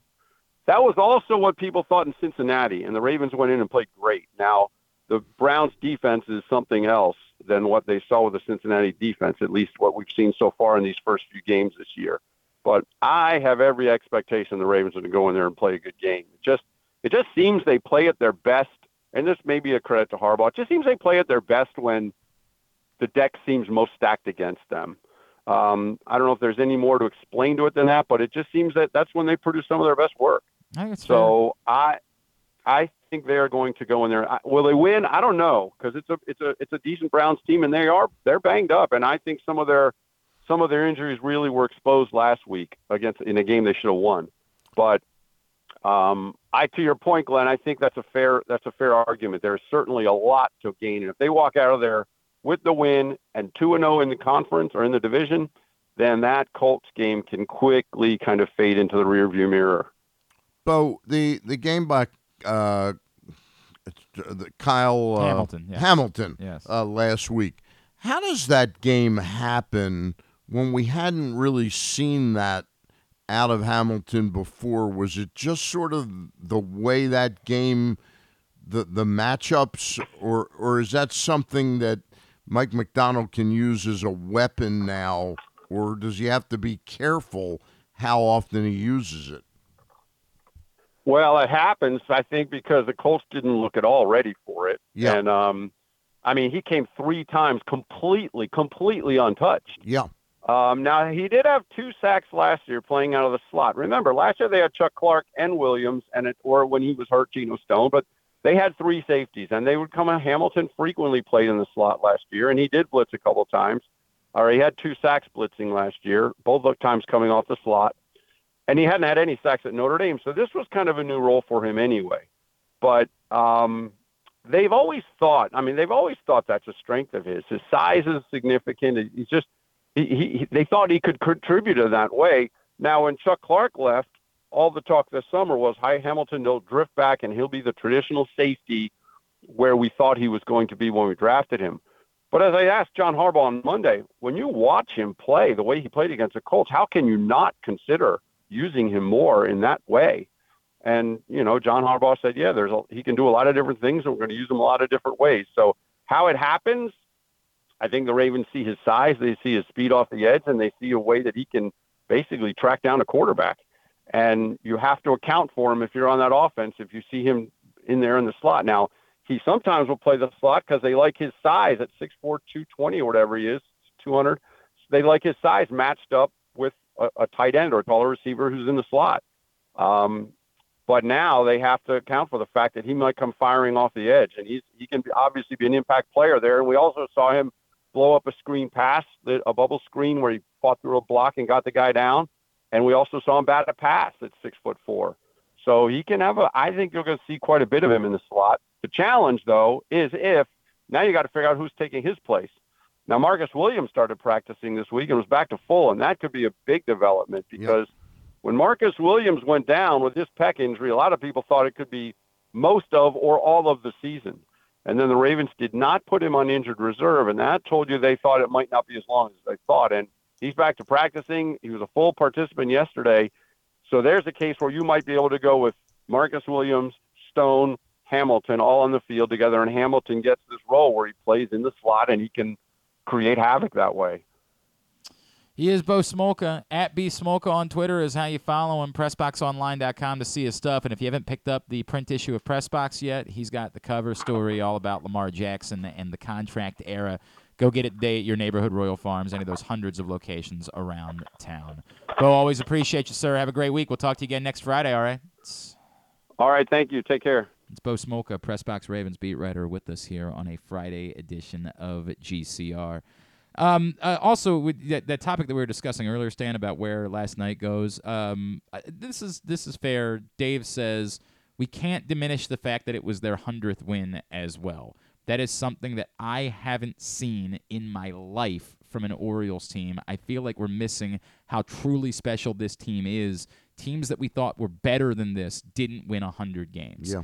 I brought that up. Like, th- this is really staggering. Like, it's it's staggering that that's where we're at for a team that we still feel like, well, they probably can't win a World. Or they, you know, like it, it speaks to how good they were. But the one hundred wins is part and parcel of the fact that the Red Sox and the Yankees were both much weaker than we that's, thought they That's did. True, but like the Rays are the second-best team in the American League, right? And they had to go up against them head-to-head yeah. this season, and they they handled them this season head-to-head, right? Like, I, I you're right, that is part of the story, and it didn't end up being five, although none of them were the Oakland A's either, right? right. Like, none of them were garbage. It wasn't until late in the season that we realized the Yankees and the Red Sox would be non-competitive. They were still competitive threats for the first half of the season as the year went on. I do think it's it's it's worth it's, noting that the one hundred win part. Yeah. I saw a number that Dan like or something that Dan Connolly said last night that stood out to me in, in giving context to one hundred wins. I think he said that like Cal Ripken played twenty-one years, never won one hundred games. Yeah. Right. Cal Ripken played twenty-one seasons in a Hall of Fame career and was never on a team that won one hundred in, won one hundred in a regular season. Yeah. Yeah. I think that's that's a relevant context for how significant it is to win one hundred games, and I think that is part of the story from last night. Uh, also, congratulations to the Norfolk Tides, who won the International League last night while the Orioles were celebrating. Who did they beat? Durham. Durham. They beat Durham for the so, and that's Tampa, right? Tampa. So how yeah. about that? How about that? Take that, Tampa. Uh, now they get to play the Dodgers for the triple A National Championship. The Oklahoma City Dodgers will be the opponent on Sunday night. I did not Is realize that a one game? That's a one game, and wow. it's Sunday night. Sunday night, so there's no you know Major League Baseball on on right. Sunday night because everybody plays at three o'clock on the final day of the season. So Sunday night on M L B Network, the Norfolk Tides and Oklahoma City for the triple A National Championship. It's too late to put together a, a press box watch party for the triple A National Championship. I, you know, we could see if maybe uh, one of our friends wants us to come out and hang out. I don't know. I'm not opposed to it. Come to know. my place. Yeah, maybe we'll do that, like we would do for the fights. I'll come yep. in. I'll come in with some beer. Mm-hmm. I'll say, "Here's my contribution," That's, and I will walk I out like the door that. with the exact same beer because yeah. Stan said nobody here drinks that. Works out for me. Uh, Stan, of course, if you're betting the triple A National Championship, the place to do it is at Superbook. I don't even know if there's a line. They, I don't even know if Superbook does. A lot of places do triple A betting. Yeah. Like, you can bet triple A baseball in a lot of places. I actually don't know if Superbook does it. I'll check that right now. But first, I'll tell you, use the code Glenn Clark twenty-three or Stan Charles twenty-three. When you get your bets in, Superbook dot com, download the Superbook app. When you do that, you will get a same-day first bet match up to two hundred fifty dollars from Superbook dot com and the Superbook app. It that does old not first bet match. It doesn't look like they do triple A betting with Superbook. Doesn't look like you can bet the triple A National Championship. That you is you can, say, message, you can message Glenn directly. And, right? Uh, yeah. Express you can, it with you me. can say Glenn is booking bets. Correct. But, for example, if you want to bet the Orioles to win the American League right now, yeah. they have moved into the role of favorite. Earlier in the week, the Astros were still the favorite. The Astros have dipped to the third favorite. The Orioles are now, according to Superbook, the favorites to win the American League wow. at plus three hundred. So you want to bet that? You can get three to one odds. Because about a week ago, people would have thought Houston was going to win their division. Mm-hmm. Now it's much more of a crapshoot. They got to play in the wild card series. So it would be interesting to see if Houston comes through the wild card yep. series, if they would go back to being favorites at yep. that point going into the division series. But the Orioles have taken over the favorite role in the American League. The Rangers second, the Astros now third at four to one. So what do you get with the Orioles? Orioles are three to one. three to one. three to one. And to win the World Series, the Orioles are the third favorite behind just the The Braves and the Dodgers. Orioles six and a half to one six and a half. to win the World Series. If you want to bet that right now at Superbook. Okay. When we come back in, uh, I want to talk to Stan for a minute. We about Brooks Robinson, and then Roy Firestone is going to join us, one of Brooks' closest friends, to uh, share his memories as well. That's on the way. It's Glenn Clark Radio.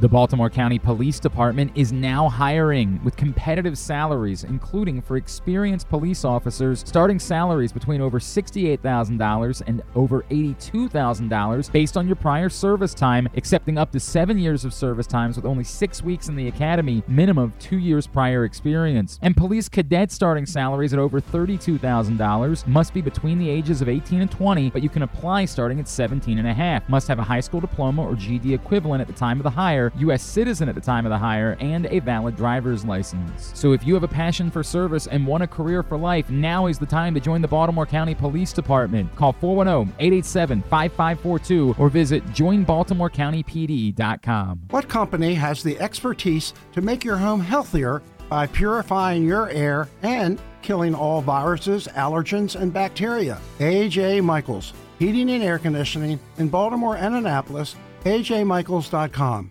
Gambling can be a fun and entertaining experience, but there are risks involved. If you're planning on betting on the game at the casino or on your phone or computer, know your limit, stay within it. Set a budget and a time to stop. Remember, gambling isn't a financial solution, and it doesn't mix well with alcohol or drugs. Know the risks and have a plan before you begin gambling. For free and confidential services, call one eight hundred gambler twenty-four seven or go to help my gambling problem dot org.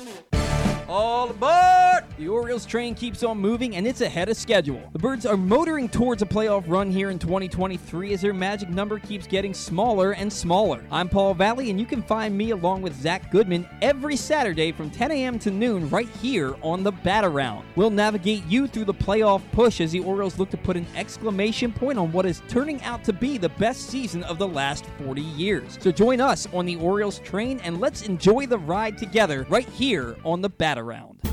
Visit Harford County this fall. Celebrate Arts Across Harford September fifteenth through the thirtieth with dance, theater, music, and visual arts. September twenty-ninth through October first is the largest Italian festival in Maryland, featuring entertainment, cooking demonstrations, a bocce tournament, and family fun. If you're headed to the Maryland five-star, stay and play in Harford County. While you're there, enjoy the scenic views atop the king and queen seats and experience pumpkin patches, corn mazes, and fall brews along their Harford Life Trail. For more info, head to visit harford dot com. Maryland open.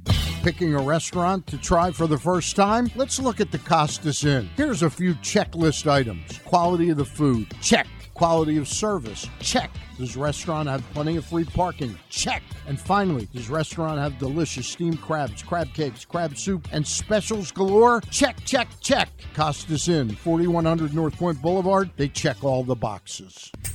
The latest edition of Press Box is available now. On the cover, Bo Smolka dives into what's next for Lamar Jackson after receiving one of the biggest contracts in football history. Is Lamar ready to take the Ravens to the next level, now with a new offensive coordinator and new wide receivers? Also inside, we look at what new football coaches Brian Newberry and Pete Shinnick bring to Navy and Towson, respectively. And we meet players from the college football and soccer programs around the state. Press Box is available for free at over five hundred area locations, including sixty Royal Farm stores. And you can always find the entire edition, as well as the best daily coverage of the O's, Ravens, and Terps at press box online dot com. Six chicken tenders made from fresh, never-frozen Royal Farms world-famous chicken, a family-sized order of Western fries, honey mustard dipping sauce, and a two-liter bottle of Doctor Pepper. It's Royal Farms' new Tucker's Tenders meal. It's Justin Tucker's favorite, and at only nineteen ninety-nine, it'll be your favorite meal, too. The new Tucker's Tenders meal, available only at Royal Farms. Now you can kick back, relax, and eat like a champion. Real fresh, real fast, Royal Farms. Come for a game, stay for everything else. Book an unforgettable fall getaway in Charm City. Enjoy only in Baltimore festivals, mouthwatering eats, and endless entertainment. Treat yourself to a staycation in the heart of downtown, or try one of the city's many charming neighborhood hotels. And don't miss out on packages for free parking, breakfast, and more. Plan your stay at baltimore dot org slash hotels. Don't forget about Project Game Day after every Ravens game this season. It's kind of like this show, except Rita's also there, so I actually think it's pretty good. But hey, you're already here now, so why don't you go ahead and keep listening to G C R. All right, Griffin, uh, you want to remind everybody of what's coming up at Live Casino and Hotel? Yeah, I want to tell you about the second chance drawing coming up uh, right now at the FanDuel Sportsbook at Live Casino in Hotel, Maryland. Uh, if luck wasn't on your side in a recent bet, well, you can turn those losses into winning opportunities with the second chance to win promotion. Between now and January fourth, all Live Casino in Hotel, Maryland rewards members will be able to enter their losing bet slips into the second chance to win drum. And two nights a week, twenty different winners will be chosen. Prizes range from Live Casino and Hotel Maryland apparel, sports and social ultimate happy hour, and cash and free play prizes worth up to five hundred dollars. Drunks are going to be held every Thursday and Monday, so do not miss it. Go over to the FanDuel Sportsbook at Live Casino in Hotel Maryland. At Arundel Mills, must be twenty-one. Please play responsibly. For help, visit m d gambling help dot org or call one eight hundred gambler. Stan, Roy Firestone's going to join us in a few minutes. Yep. You and I spent a couple of minutes yesterday during our pick segment talking about Brooks Robinson. I know you wrote uh, a column about Brooks and some of the role that he's played with PressBox. Uh, you brought in today the uh, special edition that PressBox ran years ago. Commemorative magazine entitled Brooks Robinson, the Original Oriole, title given to us by Jim Henneman. I, I just wondered if you could, you know, I know it's personal because I know you were close with Brooks, and I'm sure that element of it. But I also, I'm not trying to show your age, but unlike when I did the show on Wednesday, admittedly, yep. I, I said at the end of the show, like, I, I worry that I feel fraudulent because I never saw Brooks Robinson play baseball. Right. There's a big difference in that regard. And I, I understand all of the other element of it. But I know you saw Brooks Robinson be Brooks the man. Robinson. I, yeah. And what Brooks Robinson means to me is overwhelming. Yeah. I mean, I I still when I when I listened to I went I went and listened to Bobby Gritch again, and I I started crying again. What did like, Gritch have to say? Oh, it was so um, it was so powerful, yeah. Stan. It was so powerful. Where was it, on Facebook or? Uh, that was during the show on Wednesday. Oh, he was yeah. he, he was yeah, on he called with in on you. Wednesday. Okay. Um, yeah. And it was just unbelievable. Ta- him ta- what, I'll have to go Brooks back and listen to that. Essentially saying I I was only this because of Brooks. Like I mean, just and walking through everything he modeled and patterned after what he learned from Brooks mm-hmm. in every way that he played the game and the way that he handled himself away from the game. Like, he did not make any bones about it. Like, I am... I And Bobby Gritch was a hell of a baseball player, obviously. Terrific, terrific. There's an argument for Bobby Gritch as a Hall of Famer, right? Yep. Like, and he says it's because of Brooks Robinson, and it'll give you goosebumps. But I wonder if you could... tell people about Brooks Robinson, the baseball player, too. Well, I, I'm in I'm in rare, a very rare company in Baltimore because nobody agrees with me. Uh, I would take Mike Schmidt as my all-time third baseman. oh, okay, man. okay. You, hold on a second. Out hold of town on, a, on a hold sudden. on a second. Then I go one step further. The best third base I ever saw played. Now, Mike Schmidt. Was because he's five hundred and some home runs. Mm-hmm. That's why I would take him over Brooks Robinson, the player. Defensively, the greatest six weeks of third base I ever saw, or ten weeks, was Todd Cruz in nineteen eighty-three. Okay. I never saw. But having said all of that, you never saw anybody do the things that we've grown accustomed to seeing with highlight plays. Brooks Robinson, his entire defensive career was nothing but defensive highlights. I mean, he was absolutely remarkable, consistent beyond belief, wasn't the quickest guy, and he admits it, didn't have the strongest arm, but his footwork was so impeccable that he, he was able to get rid of the ball incredibly quickly. And just a tremendous clutch hitter. Brooks Robinson just would produce when the moment called upon him to produce. You know, didn't have three thousand hits, only a two sixty-seven average, but man, you put him up in a clutch situation, and Brooks Robinson, it seemed, would always deliver. Uh, he was just a remarkable, remarkable player. nineteen seventy, the, the World Series. Yeah. Uh, it, it, it, you know, because we're so far removed from it, it doesn't come up when we discuss any longer the greatest World Series performances of all time. Yeah. But my God. Like, it was just, it was absolutely unbelievable. My good friend and, and his dear friend, Boog Powell, always says, man, I got you into the Hall of Fame by scooping all those balls up, those throws you made. And Boog had a great defensive uh, series, but Brooks Robinson, the plays he made against Lee May, mm-hmm. against Johnny Bench, and I forget who the others were, but it was, it was a one-man show. Never seen anything like it. The the probability of having that many difficult plays to make and to make every single one of them was just absolutely remarkable. Yeah, and to hit five hundred at the and same time. Yeah, right? Yeah, like, and and, hit and on top of yeah. that, to be on fire yeah. with the bat. Yeah. It's insane. Um, I, I, you know, you you have obviously you had interactions and relationships with, you know, all the greatest here, and, you know, John Unitas and Cal Ripken and, you know, even into this era, and Ray Lewis, and, and we'll see where maybe a, one day we talk about Lamar Jackson or an Adley Rutschman or a Gunnar Henderson. But I, I don't know that there can ever be. And I and I said this a couple times this week. I don't. I can't speak to what Stan Musial's relationship with Saint Louis was. I can't speak to Ted Williams in Boston. I can't speak to other players in other cities. But the feeling that we had. And the overwhelming love affair between this man and this city, to take nothing away from any of the other great athletes that have come along, I don't know how it could possibly compare to any of those others. I just can't fathom there being anything quite like I'm this. I'm going to tell you the difference between between them. Stan Musial was loved in Saint Louis. I'm sure Willie Mays was loved in San Francisco. Carl Yastrzemski in Boston. But Brooks Robinson wasn't just loved in Baltimore and Maryland. I got to know when we did this magazine and would go up to Secaucus, New Jersey to, to sell it at collector shows uh, with Molly uh, Ann Resigliano, uh, Brisigliano, I'm sorry, who used to put on all the shows up there.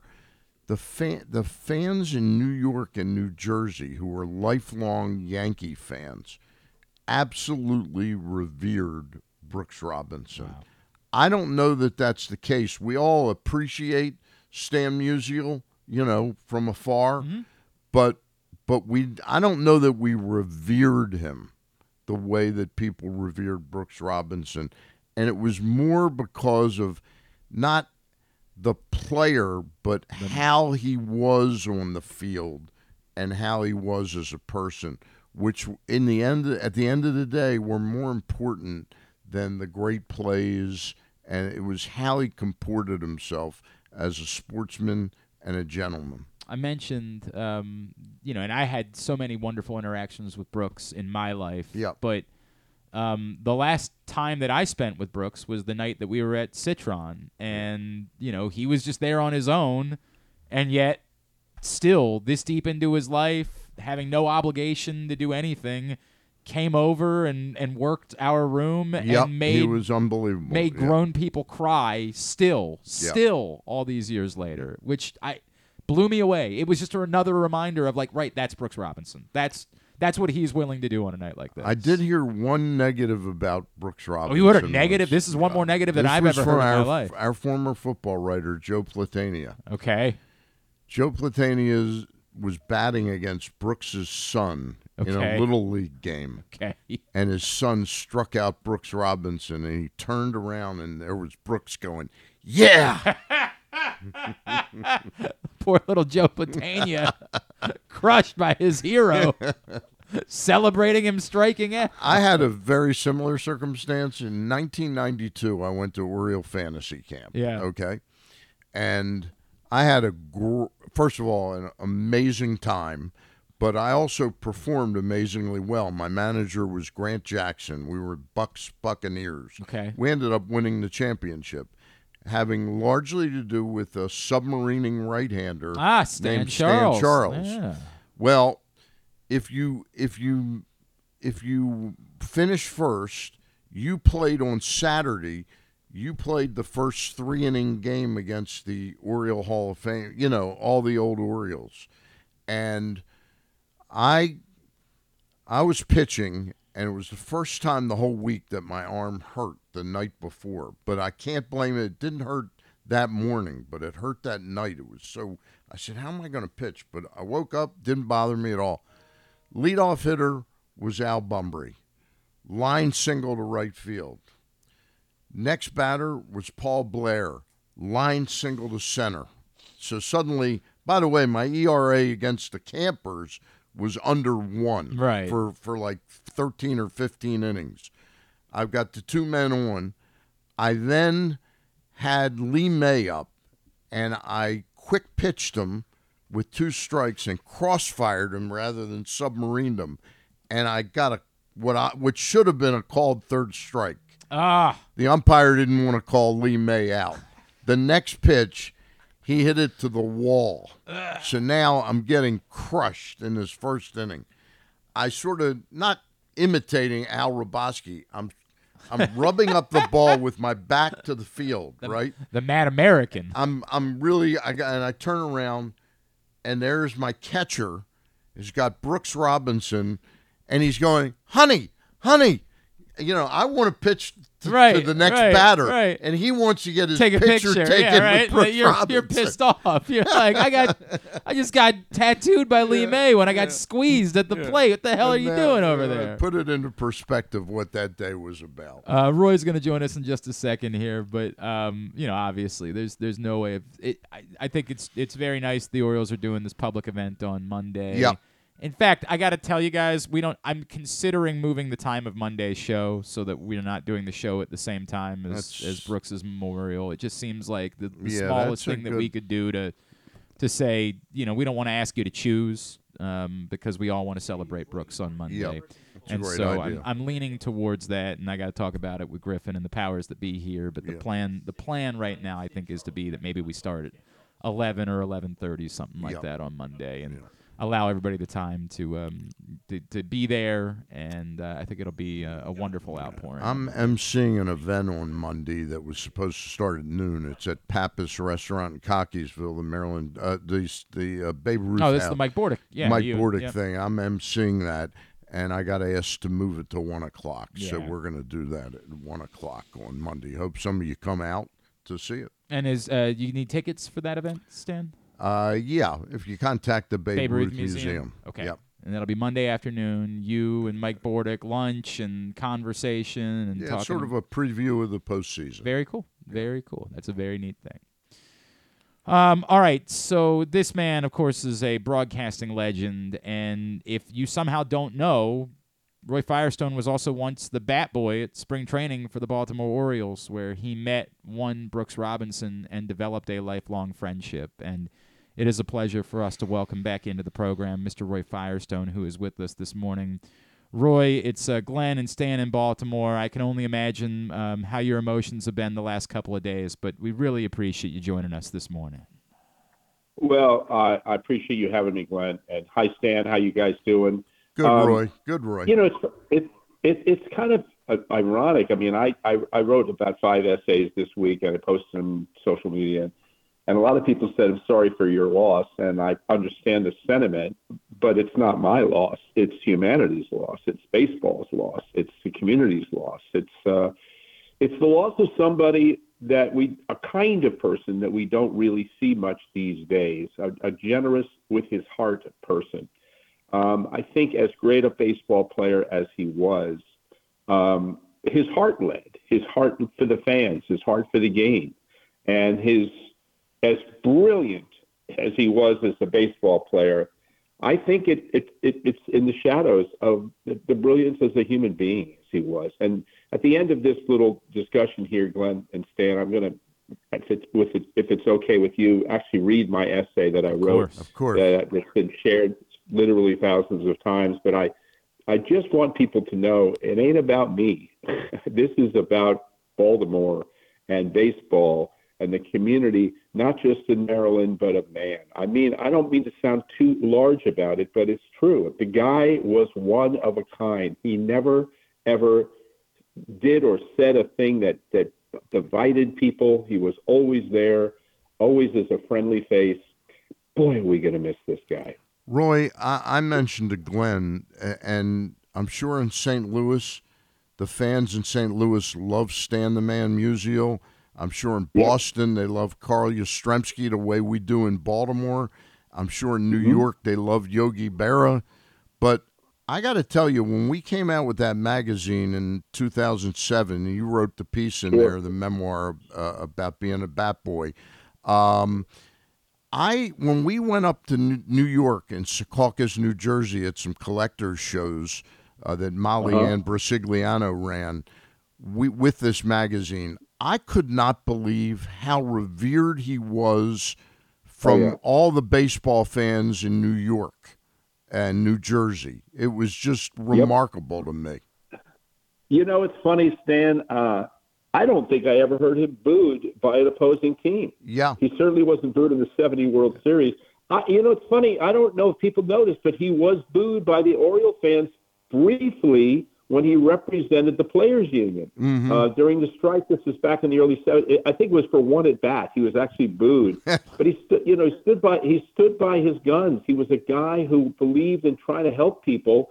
And at that time, the union wasn't as strong as it is, of course, today.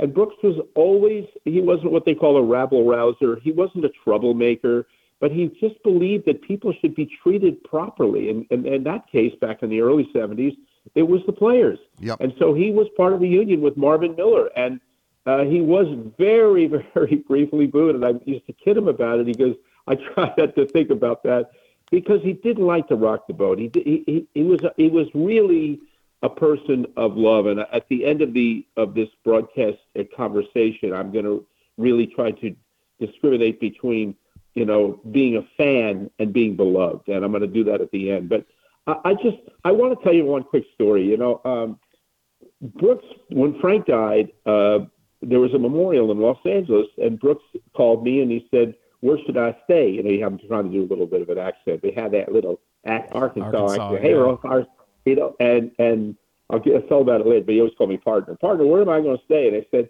you're staying with me. And like, I was taking a stab. There's no chance he would stay with me. Do you know, after I battled with him for about two or three hours, he finally acquiesced, and he and Jim Palmer stayed with me for a weekend yep. in my house.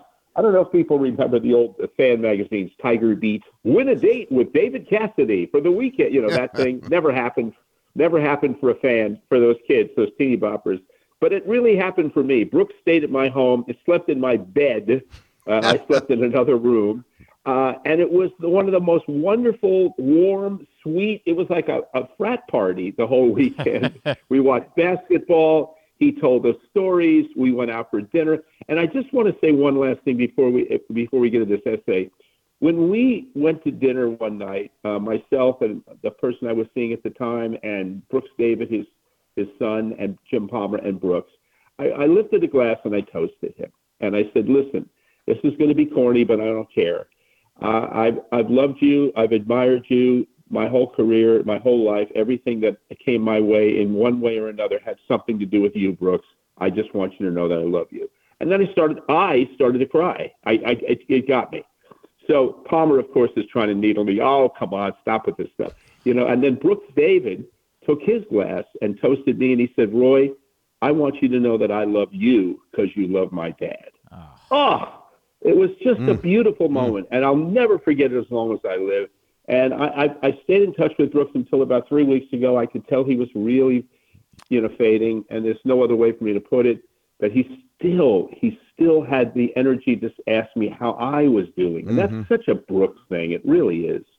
Boy, that's mm. powerful, Roy. Roy Firestone is with us. Roy, if I before and I, and we want to hear your essay. I, I, we were honored to hear your essay, but, but but if I could before that, I just wonder because I sure. think everyone knows, you know, your history being the bat boy, and that's how you made the connection. But to to that point, how did it go from you know bat yeah. boy and, and getting to know Brooks to a friendship that lasted for decades, and you know he would come stay with you at your house? Like what? What were the next steps that led to it's, that? It's a great, it's a, it's a great question, and it's a question I not, not often asked. I, I think my career was launched because I interviewed Brooks Robinson with a little tape recorder for my for my high school newspaper, and it didn't go. I, I recorded it at Miami, in Miami Stadium after the after the practices were over. He was always the last, one of the last to leave, and he did this lovely interview for this kid whose voice hadn't even changed yet, and. I went home all excited, played it back. It didn't record. It didn't record. So I had to go back the next day and beg him. Not very much, by the way, did I have to beg yeah. him. He said, sure, let's do it again. Let's just do it again. And we did it again. And I said to myself, I'll never forget it. Boy, I like to do this. I'd like to interview people. I'd like to be around ball players in locker rooms. And I was in the great locker rooms with Brooks and Frank and Boog and Palmer and Cuellar and all those guys. And all the way through to the you know, the, to the seventies when they finally broke it off. But it was, it was the, to me, the catalyst for me becoming a broadcaster. It was, and, but more than that, guys, it was the ethic. It was the ethic and the way he carried himself that I wanted to follow. I heard Palmer the other night on the broadcast say, who do you want to be like? I always wanted to be like Brooks. And I guarantee you there are thousands, maybe millions of people in the, in the Eastern Seaboard who wanted to be like Brooks growing up. And I, I can tell you this, uh, you know, I named my son after Brooks. A lot of people did in Baltimore, but there's never, ever going to be a name like Brooks Robinson or a person like Brooks Robinson.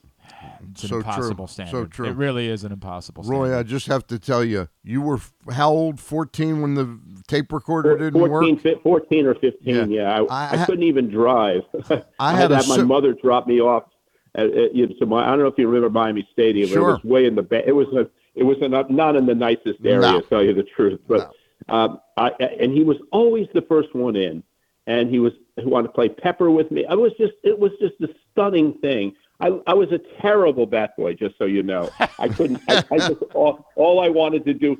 And Brooks used to make a joke. He says, "Hey, hey Firestone, you got to go get the bat, the, the left-handed bat. They're back down." And I and I really believed there were left-handed bats, something to do with the grip. I thought there were left-handed bats, and I was running all over. It was his joke, and he actually said it at his statue speech. You know, when he he, he singled me out. And one one more comment before I, I move into the essay. the, the greatest thrill in my public life, the greatest thrill, is when Brooks called me and asked me to introduce his statue at Camden Yards uh, in twenty twelve, September twenty twelve. The mm. fact that I even got through that speech with without crying was was a, a bit of a feat of my in myself for myself. I couldn't believe I got through it. It was such an honor. I remember when he said, "I want you to do it because I don't want to hurt any of my, my other teammates. if if what if Boo does it, if Boo does it, then Jim Palmer will will be upset. And if Pop Frank does it, that Pop." So he said, "I want you to do it." I said, "I'll take it, whatever reason you got." Yeah, don't so let him change it was, his it's mind. On, it's on, and it's on YouTube, and you can see it. It's Roy Firestone, Brooks Robinson Days. It's a, it's, it's a powerful piece. But this is another essay, yeah. if I may, gentlemen. I don't know how much time we have, Please. but I'd like to just take just your time. It. Okay, because some people in sports are respected, and some are admired, and some are held in awe. Others are appreciated. Some of them begrudgingly given their quote props when they succeed. But you know, there's a difference between all those things and someone who's beloved, the person who has truly earned not just admiration but love, real love. You know, I've met maybe tens of thousands of great athletes in my time. Many held the public's fascination because of what they did in games, but precious few of them were truly beloved. Brooks Robinson was. He was beloved because of the way he played the game, of course, but he was really cherished and treasured. He touched the hearts of so many, not just because of his play, but because of his manner. I was around Brooks a lot as a player, and even more after he retired, and he was always the same, gracious and humble, and always respected the fan. He didn't even like to use the word fan. He always preferred to call them friends. And maybe, maybe that was the key to Brooks's appeal. He was like an old friend, familiar and kind and warm and easy to be with, and always unselfish. I never saw Brooks Robinson stiff a kid for an autograph, or avoid grown-ups who wanted a picture, or to tell them some story about him when they saw him play. And he must have heard thousands of those stories. And he gave the same response, a smile, a handshake, sometimes even a hug. He never got impatient with people. He felt he owed them his time. I asked Brooks to make calls to sick people in hospitals over the years. He unfailingly made those calls. I knew one person who had one dying wish to speak to Brooks Robinson before he died. Well, Brooks was told about it, and he called that person who died only hours after getting the call. Brooks loved people. People loved him. He never rolled his eyes or privately mocked when people asked him for something that meant something to them. He loved being Brooks Robinson, and at the same time, never took himself too seriously or needed any special treatment. Somebody once said, and all the time he was Brooks Robinson, it never occurred to him that it was Brooks Robinson, the star, the hero, the idol. I knew that man for fifty-three years. He was always the same to me, always called me partner. And at the end of every phone conversation, he always told me he loved me. He did it when I spoke to him a few weeks ago. His voice was frail sounding, and he was very weak, but he said, "Partner, how you do?" We chatted for a few minutes, and I could tell it was likely the last time I would hear his voice. And then he said it again, "Partner, I love you." Everyone's going to go someday, people you are devoted to and people who never made a difference in anyone's life. But when truly wonderful people pass, there is a void in your heart, and there is for me, as there are for millions.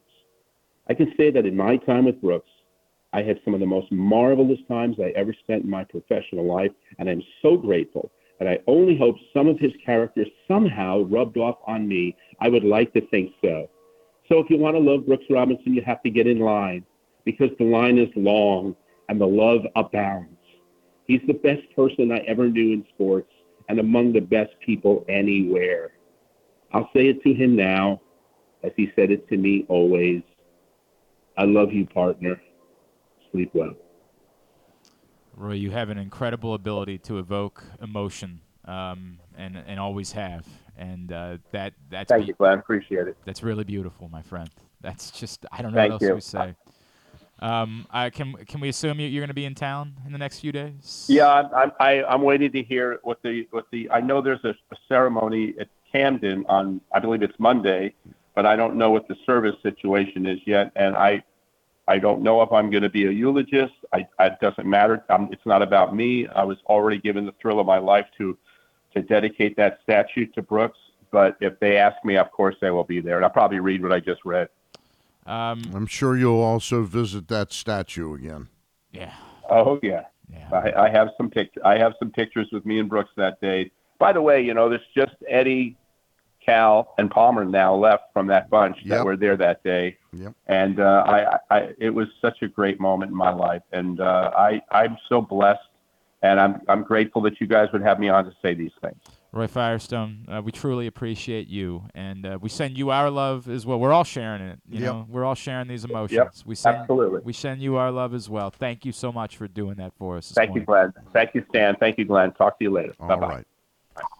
He has a special gift, Roy Firestone. Yeah, he really does. He really can can pull emotion and, and get it out of you, and it's you know he's one of the one of the greats in that capacity. I wanted to tell him the story, but he ended up pulling away oh, yeah. when I asked right. him how old he was, because I had the same experience yeah, with, last Gina, week. Oh. with Gino Marchetti. Oh, really? And I was about fifty-five oh, years that. old. Yeah, okay, fifty-five. Yeah, there we go. There we go. I who did that? When we did the Sudden Death magazine, Sudden Yo, Life magazine. Um, Kevin Eck. Yeah. Did a cover story for us about Torrey Smith. Right. When he came back to town after he had Like yep, left and he had won the Super Bowl with the Eagles, and the exact same, same thing, thing happened. He called me yeah. frantically on a Sunday night. Glenn, can you get Torrey on the phone with me? I was like, Kevin, what happened? I thought you interviewed him. I thought you were at the basket. Like he had this charity event. I thought you were there. And he's like, uh, recorder. And I'm like, oh man, we have all been there. Oh, I don't know. When you and I did the baseball meetings a couple years ago, do you remember the one in Nashville? I also had picked up some side work from um, the station in D C Yeah. And Dusty Baker had like been effusively praising Aroldis Chapman, and it was very electric because it right. was right in, in in the moment right. where, you know, nobody thought that you should be hiring Aroldis Chapman to play baseball. And the station in D C is like, dude, are you going to get me the audio? I'm like, yeah, I got it. Didn't Wasn't work. there. The, the malt box that I plugged into yeah. did not function. And I'm s- scrambling, panicked now, because they paid me a nice chunk of change to go down and, and, and help them out that week as well. And this is the only thing that was going to matter from the entire week. And there I was, panicked and scrambling, trying to find the audio. It was rough. Mm. It was rough. Um, Stan, I know you need to. We got we got a you know we had pre-recorded something yep. that we got to get to, but I know you got to duck out here in a couple of minutes. Yeah. Um, and head back that way. You had a show with Jeff Newman from the Maryland Five Star. Jeff Newman and Michael Hankin. Michael Hankman, Hankin is the chairman of the board of the Maryland Five Star event. Uh, really interesting how that event is evolving and how they're trying to m- push that forward. And one of the things they stressed was how how difficult it was, and something they probably didn't fully calculate, the Wi-Fi situation out there I'm in Cecil sure, County. Right? Yeah. But now they've got a partner that's taking care of that. The Wi-Fi is going to be uh, phenomenal, and uh, it, it's an interesting discussion. Interesting discussion. That show is available right now, facebook.com slash PressBoxSports. Click on the videos tab. Go to youtube.com slash PressBoxOnline or PressBoxOnline.com slash video. And I also have that new piece up with a great illustration by the great John Panisi of Brooks Robinson at pressboxonline dot com. Uh, by the way, a quick t- uh, tweet that I saw from Nathan Ruiz of the Baltimore Sun. The Orioles say their new partnership with the state of Maryland, quote, includes a ninety-nine year ground lease for select areas around the ballpark north of Lee Street, including the B and O warehouse and Camden Station, giving way to more private investment opportunities and spurring economic development, unquote. So it's interesting. It includes the B and O warehouse. I, I guess that means that they now get... The Orioles will control that. That's the trade-off for yeah. we're not giving you the parking lots, but the yeah. trade-off is we'll let you do what you want with the warehouse. Yeah. Um, it's interesting. Like we, we know how some of the warehouse is used, obviously. A lot of it is office space, some for the Orioles yeah. and Masson. It'll be interesting to see, you know...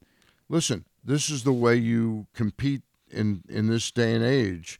You compete with multiple revenue streams. The old days of just opening up your park and charging for uh, getting getting revenue from broadcast partners. Yep. Now it's you, you have to have multiple, multiple. And as I've said all along, I'm I'm on board with that, right? Like I've been, you and I have talked about that a few times. I have no issue with, and I think it's good for the city to have more reason for people to be downtown, more things going on.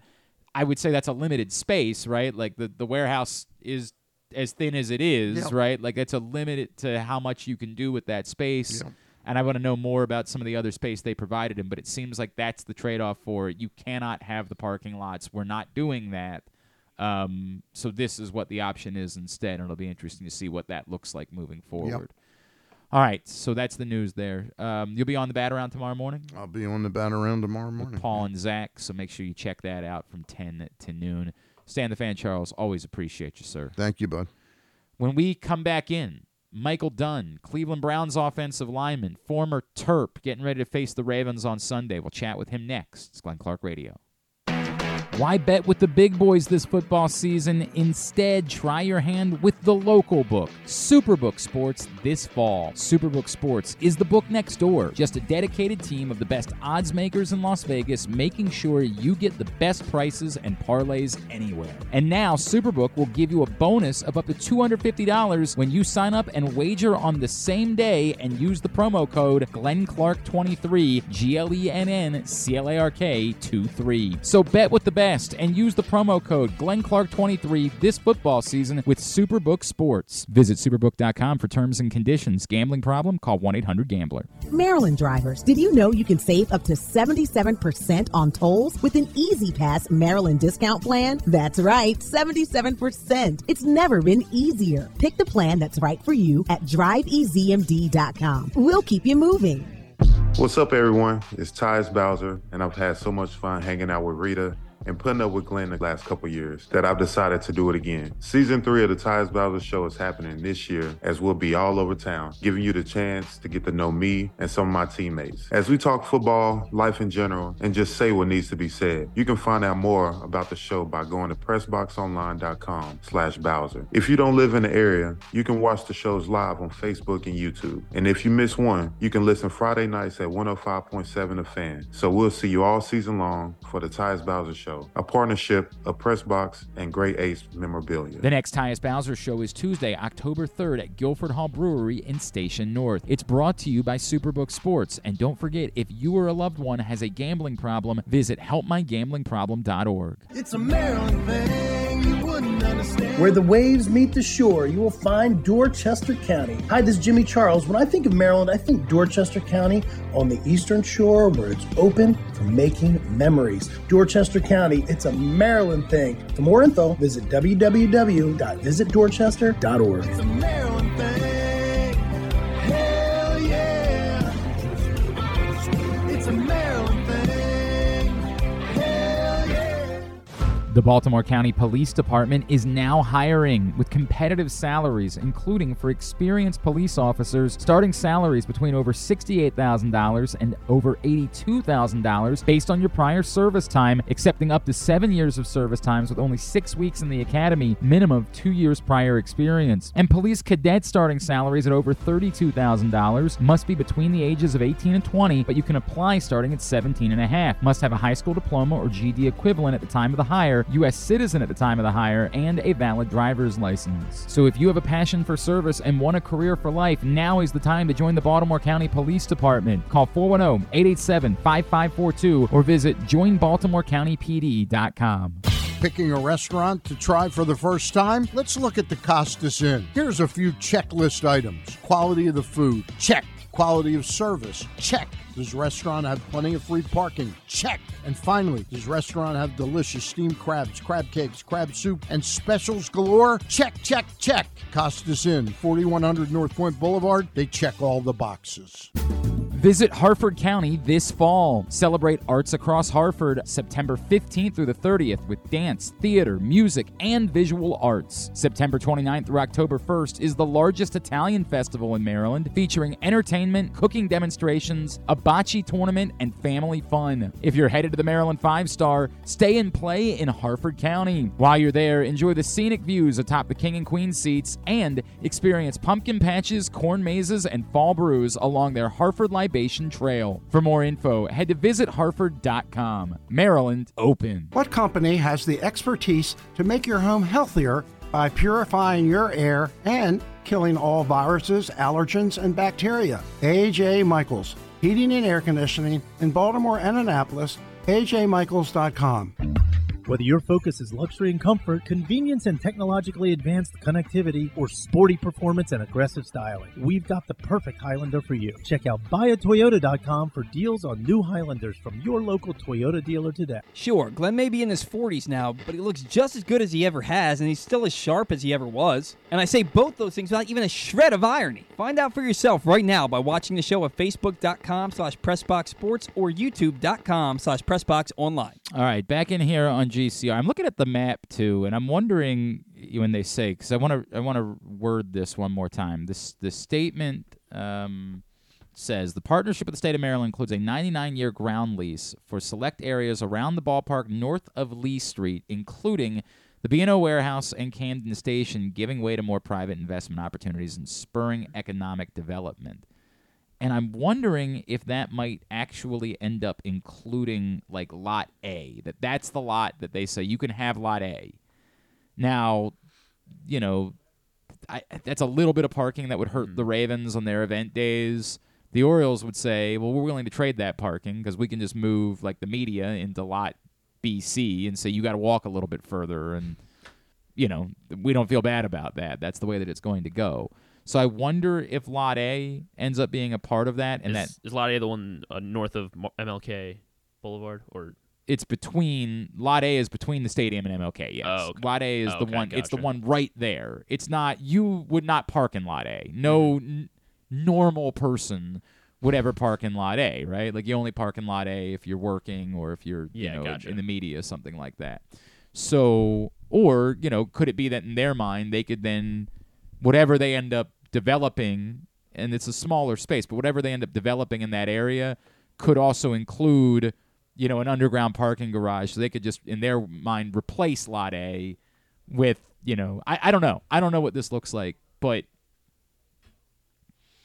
that appears, it in, in looking at it and the way that it's worded, it's possible that, like, everything on the other side of Lee Street could now be theirs. The other part that's interesting is... Um, it also says, also included in the deal is the changing of hands for operations and maintenance responsibilities from the Maryland Stadium Authority to the Orioles organization. So that's interesting now moving forward, that the Orioles would then be on the hook for, like, hey, if you don't, if you're not happy with the sound system, you got to fix the sound system. Like, if you're, so it's just interesting what that all looks like. This is, of course, day one of this, so there's a lot more to be learned than that we know at this point about what's next for the area around the stadium. And unquestionably, other people will be put out if if the Orioles are taking over the warehouse and they have other things in mind for the space, then inevitably, you know, somebody who's using it for office space right now could end up being put out in the process. But th- as I've said a million times before, commercial real estate is the thing that nobody cries over, yeah. right? Like. Yeah. Nobody's losing their home. Nobody's losing their small business. Like, yeah, you know, we'll, we'll move on. And we'll live. You're gonna have to find it. Sorry, you had a really neat office space. You're gonna have to find office space somewhere else. Nobody's really all that upset for you. It's just the way that it goes.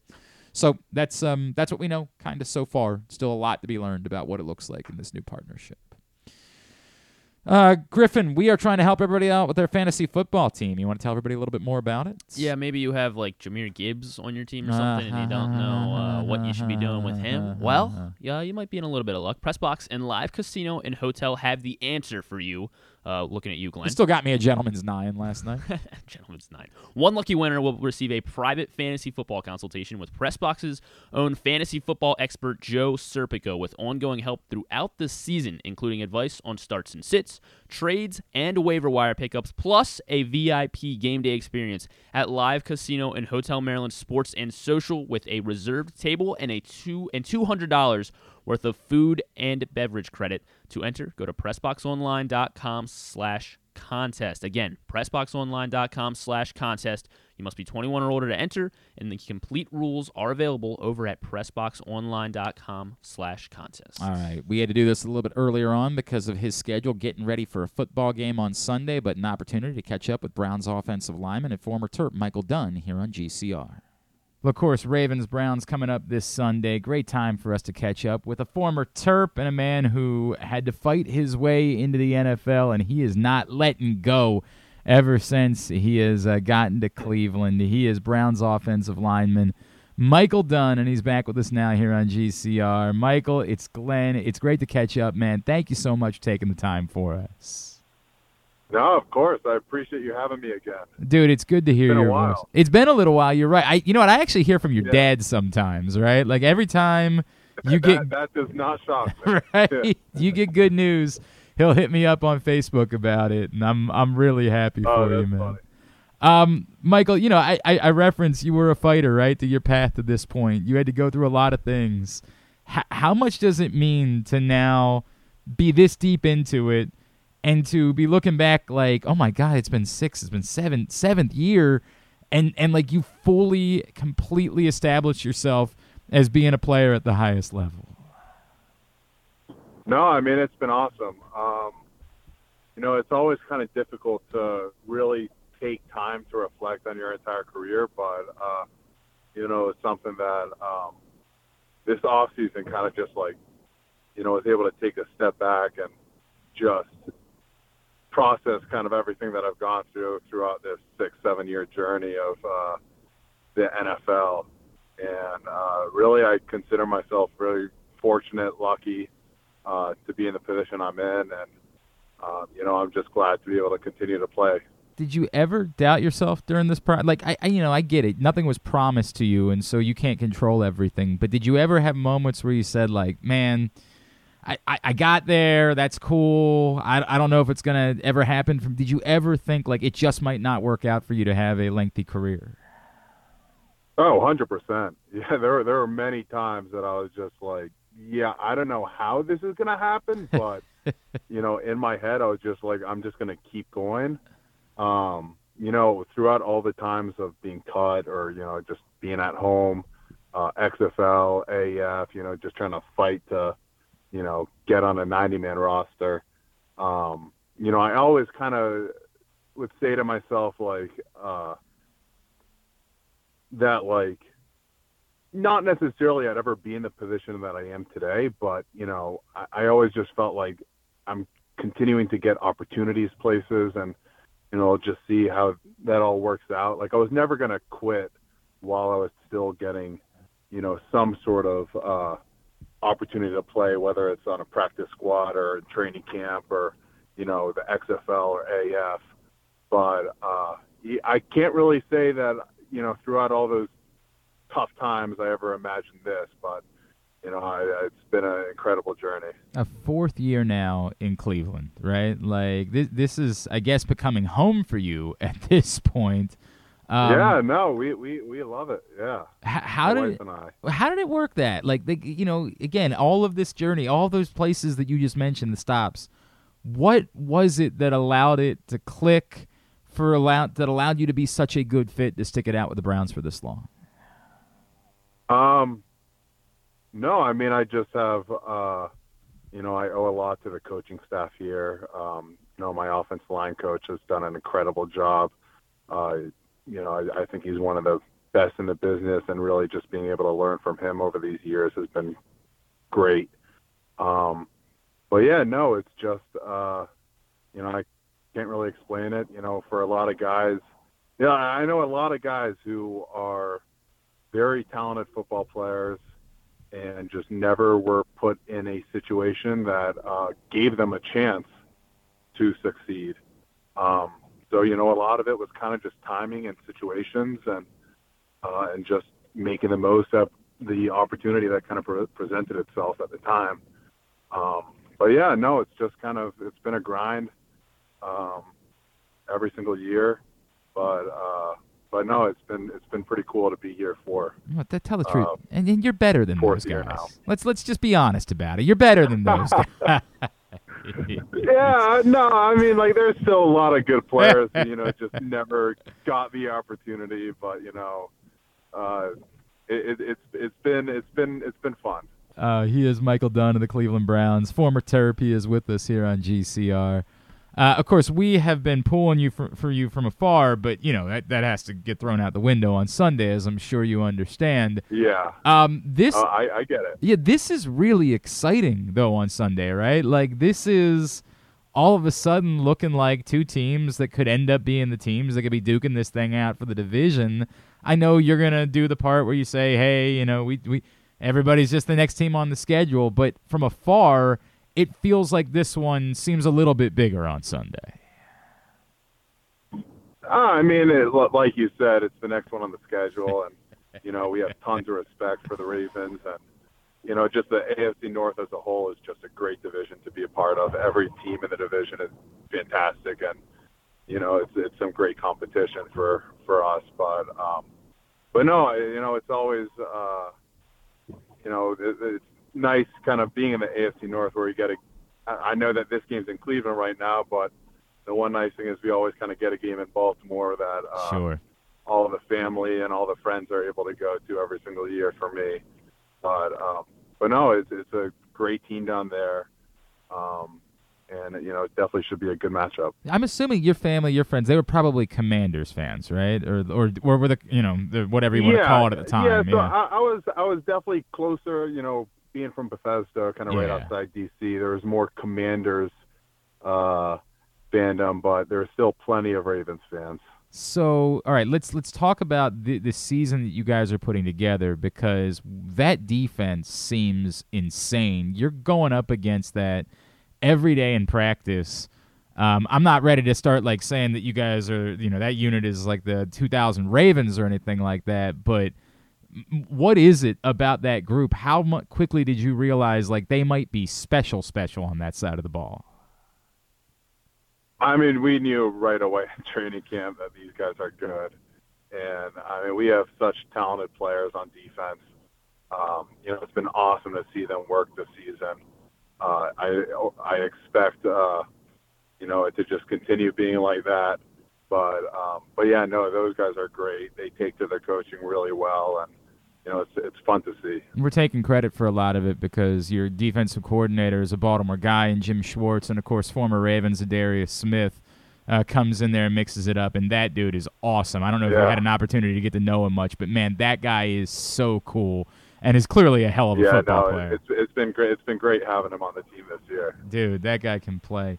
Um, you know, it, it, do you start building, you know, you guys have been through so much these last couple of seasons, right? Like, there were so many expectations, and it just wasn't, like, how, how is the confidence for this team at the moment? And, like, how good do you guys feel about where you're at uh, on both sides of the ball? No, I mean, we feel good. It's still very early in the season, and, you know, right now we're just focused. But, uh, you know, like, Uh, a new week every single week, and you know we just got to do everything we can to prepare for um, the next game, basically. But um, but no, it, it's been it's been uh, it's been great, kind of being a part of the team right now, and you know seeing you know what was done kind of this early in the season. But you know right now we're kind of just preparing for Week Four and the Baltimore Ravens. Uh, I mentioned earlier that I'll hear from your dad from time to time. Did I see that maybe this summer you became a dad as well? I I sure did. Man, yep. man, tell me June about twenty-ninth. Yep. T- okay, so it's a little girl? Yeah, little girl, Madison. So tell me about what, like, dude, I, so I've got an eight-year-old and a six-year-old boy, and I remember everyone telling me, like, bro, you have no idea how much your life is about to change. And and the funny thing is it comes, like, after you get married and you realize, like, my life didn't change in any way whatsoever. Like, it's everything's the exact same right after you get married. So you hear that, and you're like, okay, easy. But then within, like, a week, you realize, like, oh, my God, no. Ev- they, they underplayed it, how much my life changed yeah. in this moment. Can you begin to describe, you know, how much your life has changed now as a dad? I mean, it's the greatest thing ever being a dad. Um You know, just being able to come home every single day and having uh, Maddie there, and just, you know, playing with her and everything. But really, at the end of the day, I owe tons of credit to my wife, Marissa. You know, the life of a N F L player sure. during training camp and in season, you know, it, it could kind of be a little hectic, uh, you know, and she's done such an awesome job kind of holding down the fort at home, um, where, you know, it makes my life a little easier.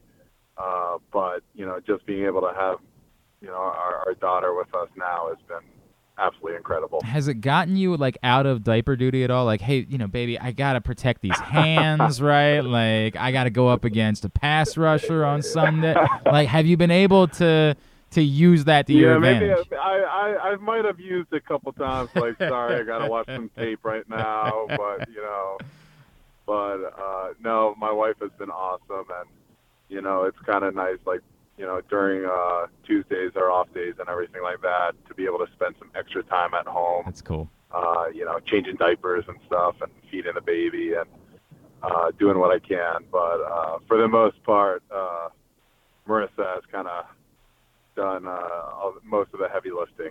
And then uh, how about these Terps, man? Like, you know, four and oh, real chance to go five and oh this weekend. And it'd be a real big game looming after, looming after that at Ohio State. But Um, starting to feel like maybe there really is there. There's there's a there there at the moment, right? Yeah, no, I mean it's been awesome to watch so far.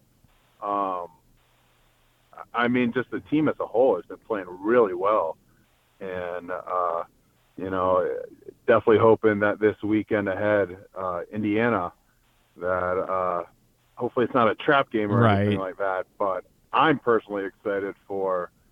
Uh, the next week right. after, uh, you know, in Ohio State and Columbus, it's our bye week too. Oh, I didn't realize where, it was your bye. Uh, oh, how perfect does that work out?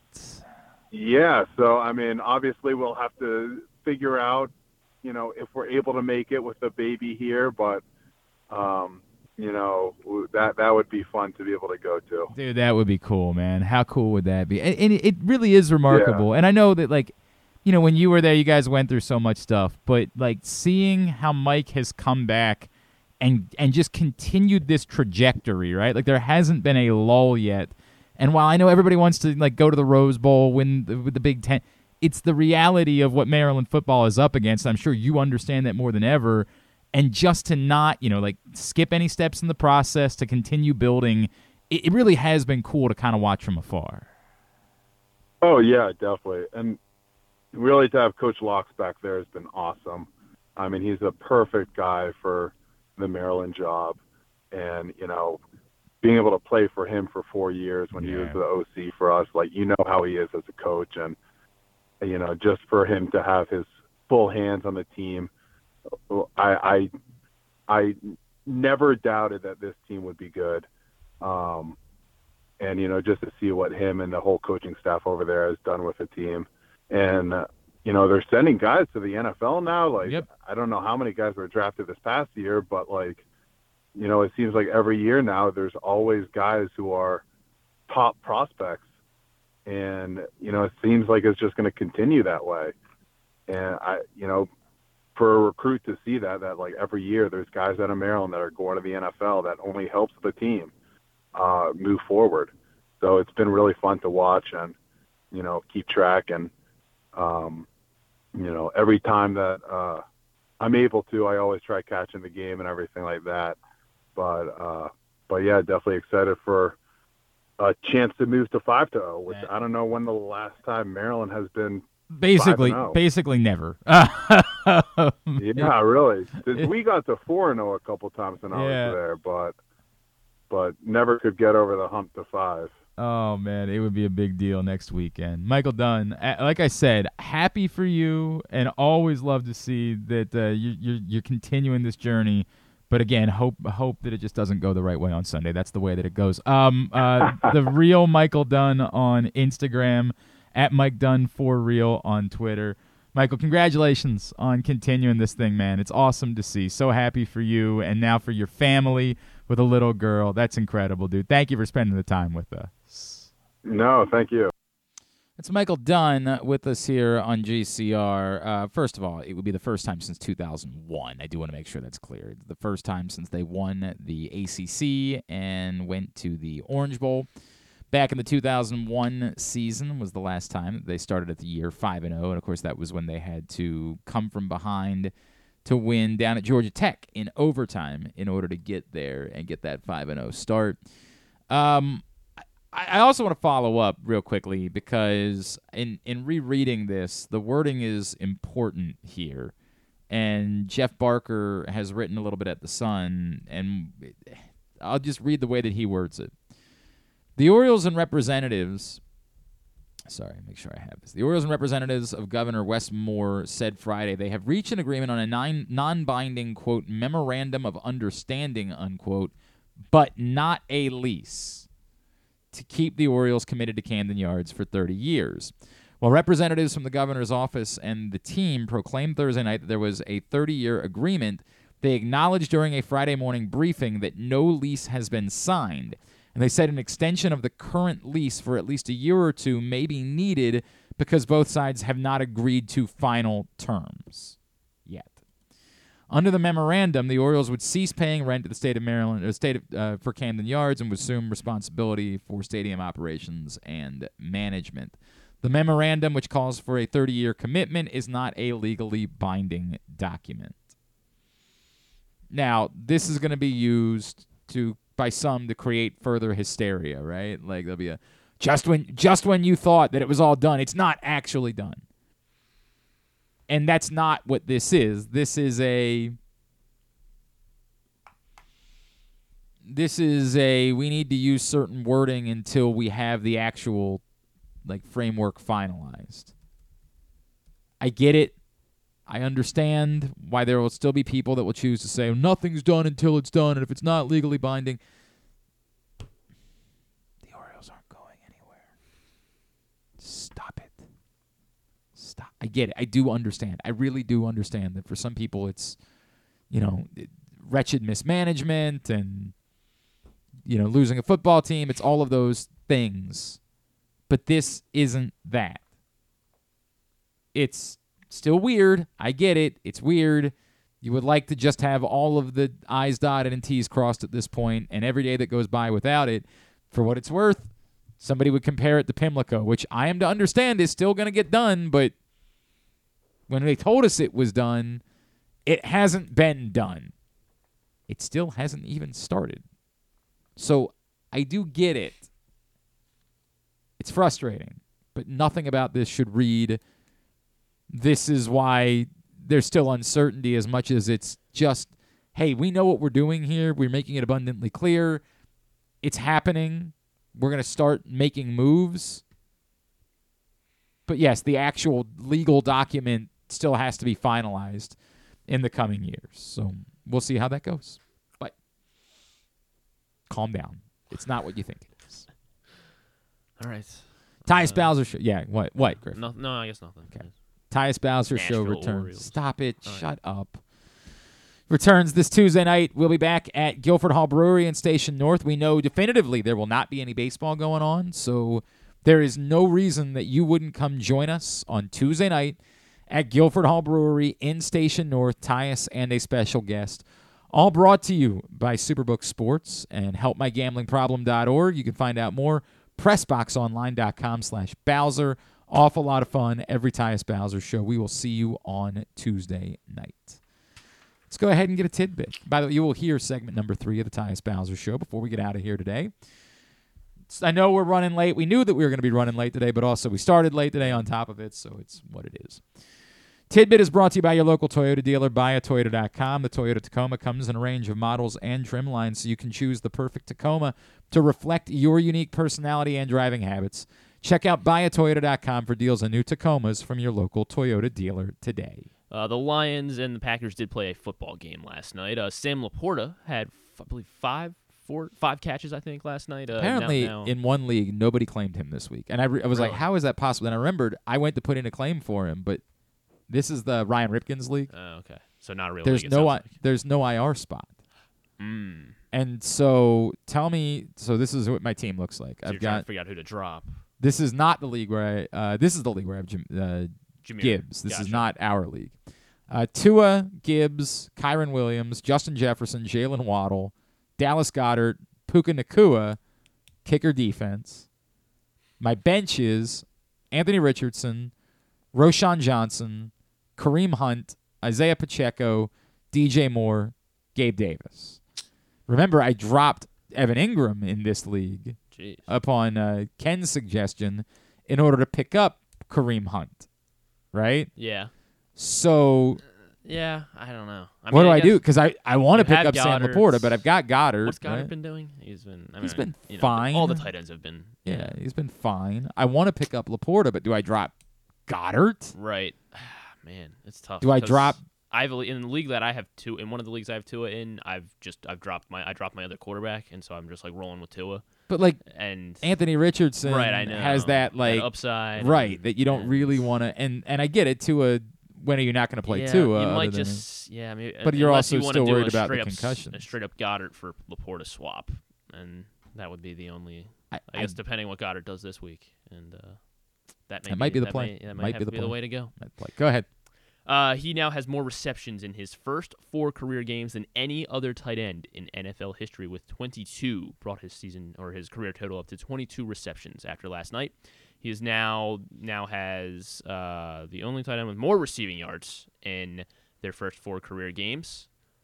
After Laporta brought his total up to two forty-two, this tight end had three fifteen through his first four games. Mike Ditka of uh, of the Chicago How Bears. How yes. about that? Um, so some tight end uh, little history there for you. Uh, did you see the um uh the when Bryce Harper got thrown out yesterday? This isn't really a tidbit, I guess. No, but but Bryce Harper got so Bryce Harper got thrown out by Angel Hernandez.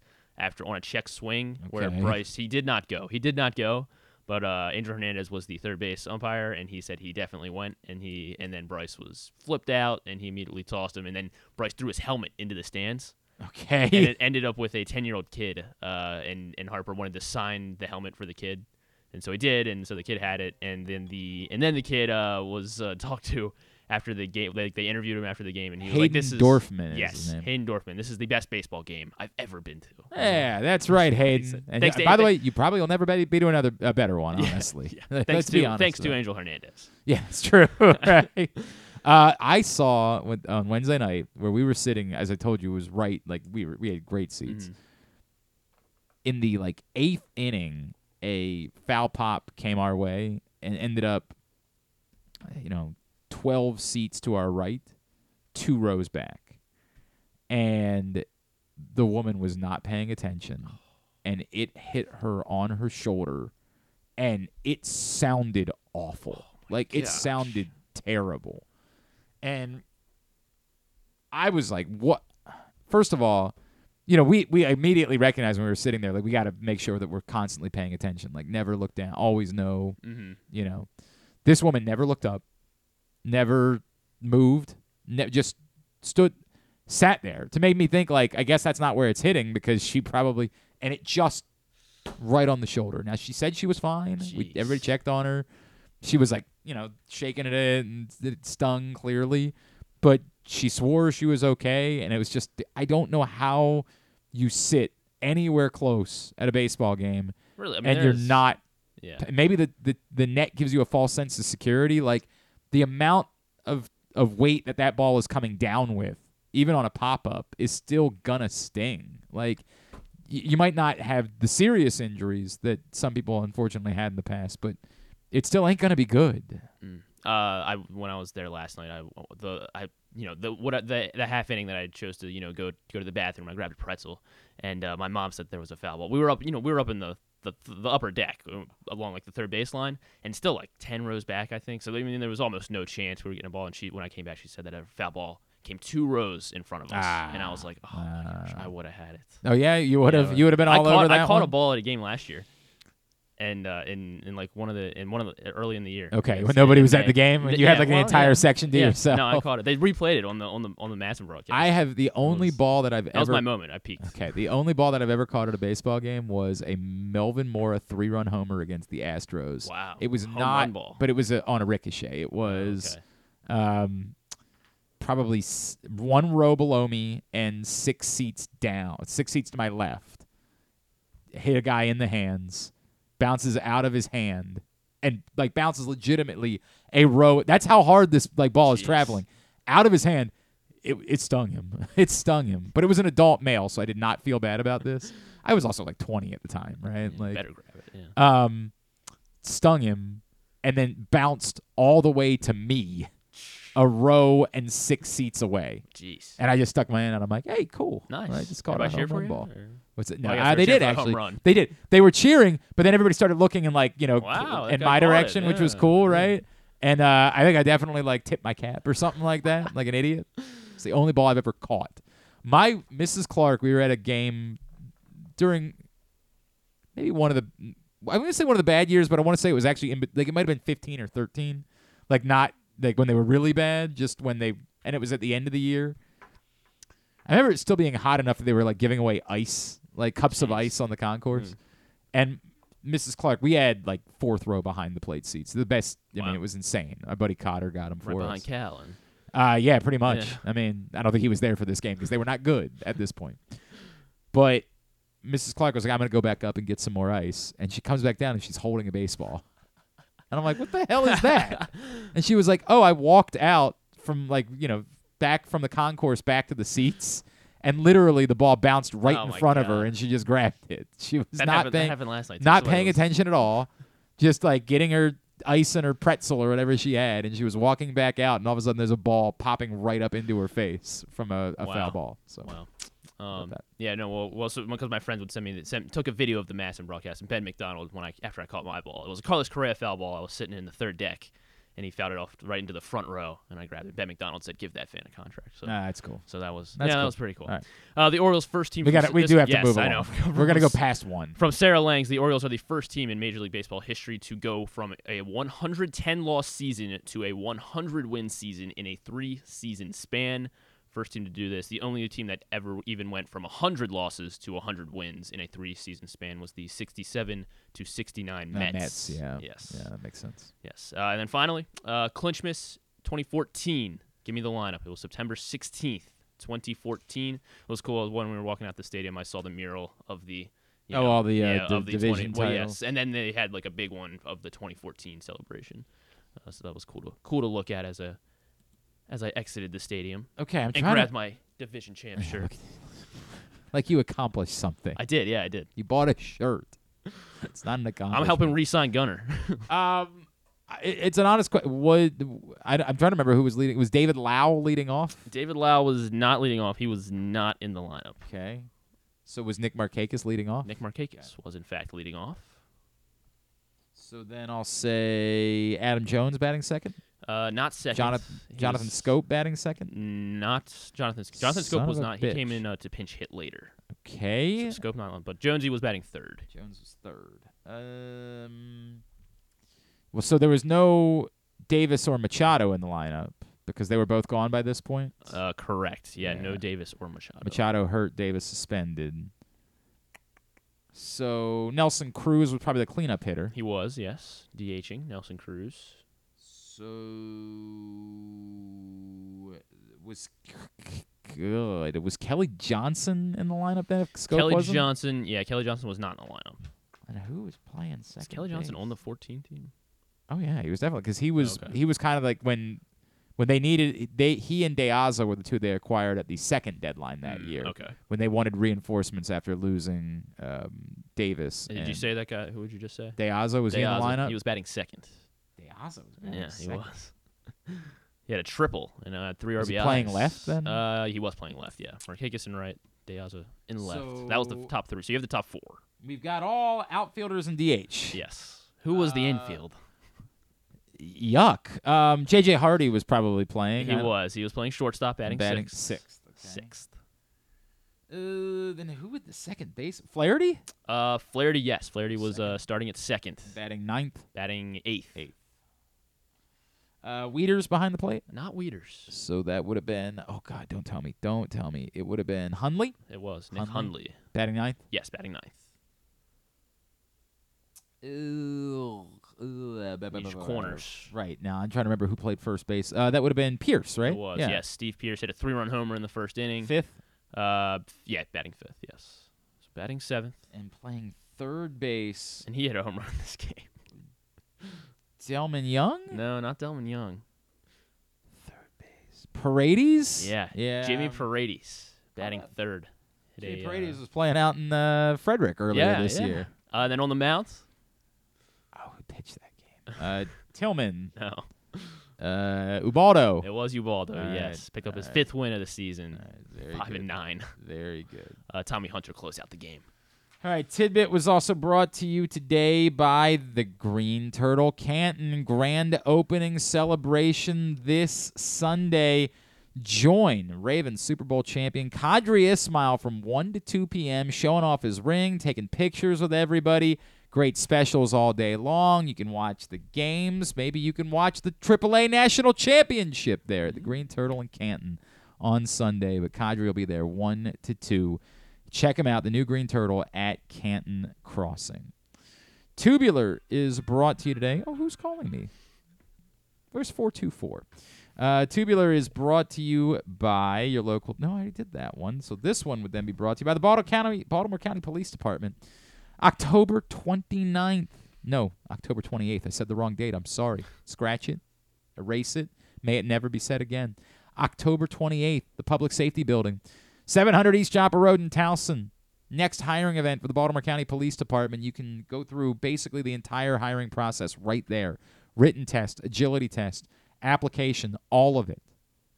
Plus, they'll have members of the specialized units in attendance. So if you have questions about like what career opportunities there might be besides just being a patrol officer, you can get those questions answered. If you're not looking for a career change, if you have no interest in becoming a Baltimore County police officer, it would still be a great day to be there because it's also a trunk or treat event. Nice community gathering, nice safe place for your kids to put their costumes on, go get some candy. Baltimore County Police Department hosting a trunk or treat and hiring event October twenty-eighth, the Public Safety Building, seven hundred East Joppa Road. Call four one zero, eight eight seven, four five eight four or visit join baltimore county p d dot org in order to find out more. Sorry, join baltimore county p d dot com in order to find out more. I'll get there eventually. It's my fault. I was just, I don't know what happened there. I think it's because it's one o'clock. That might be part of the problem. Checked out.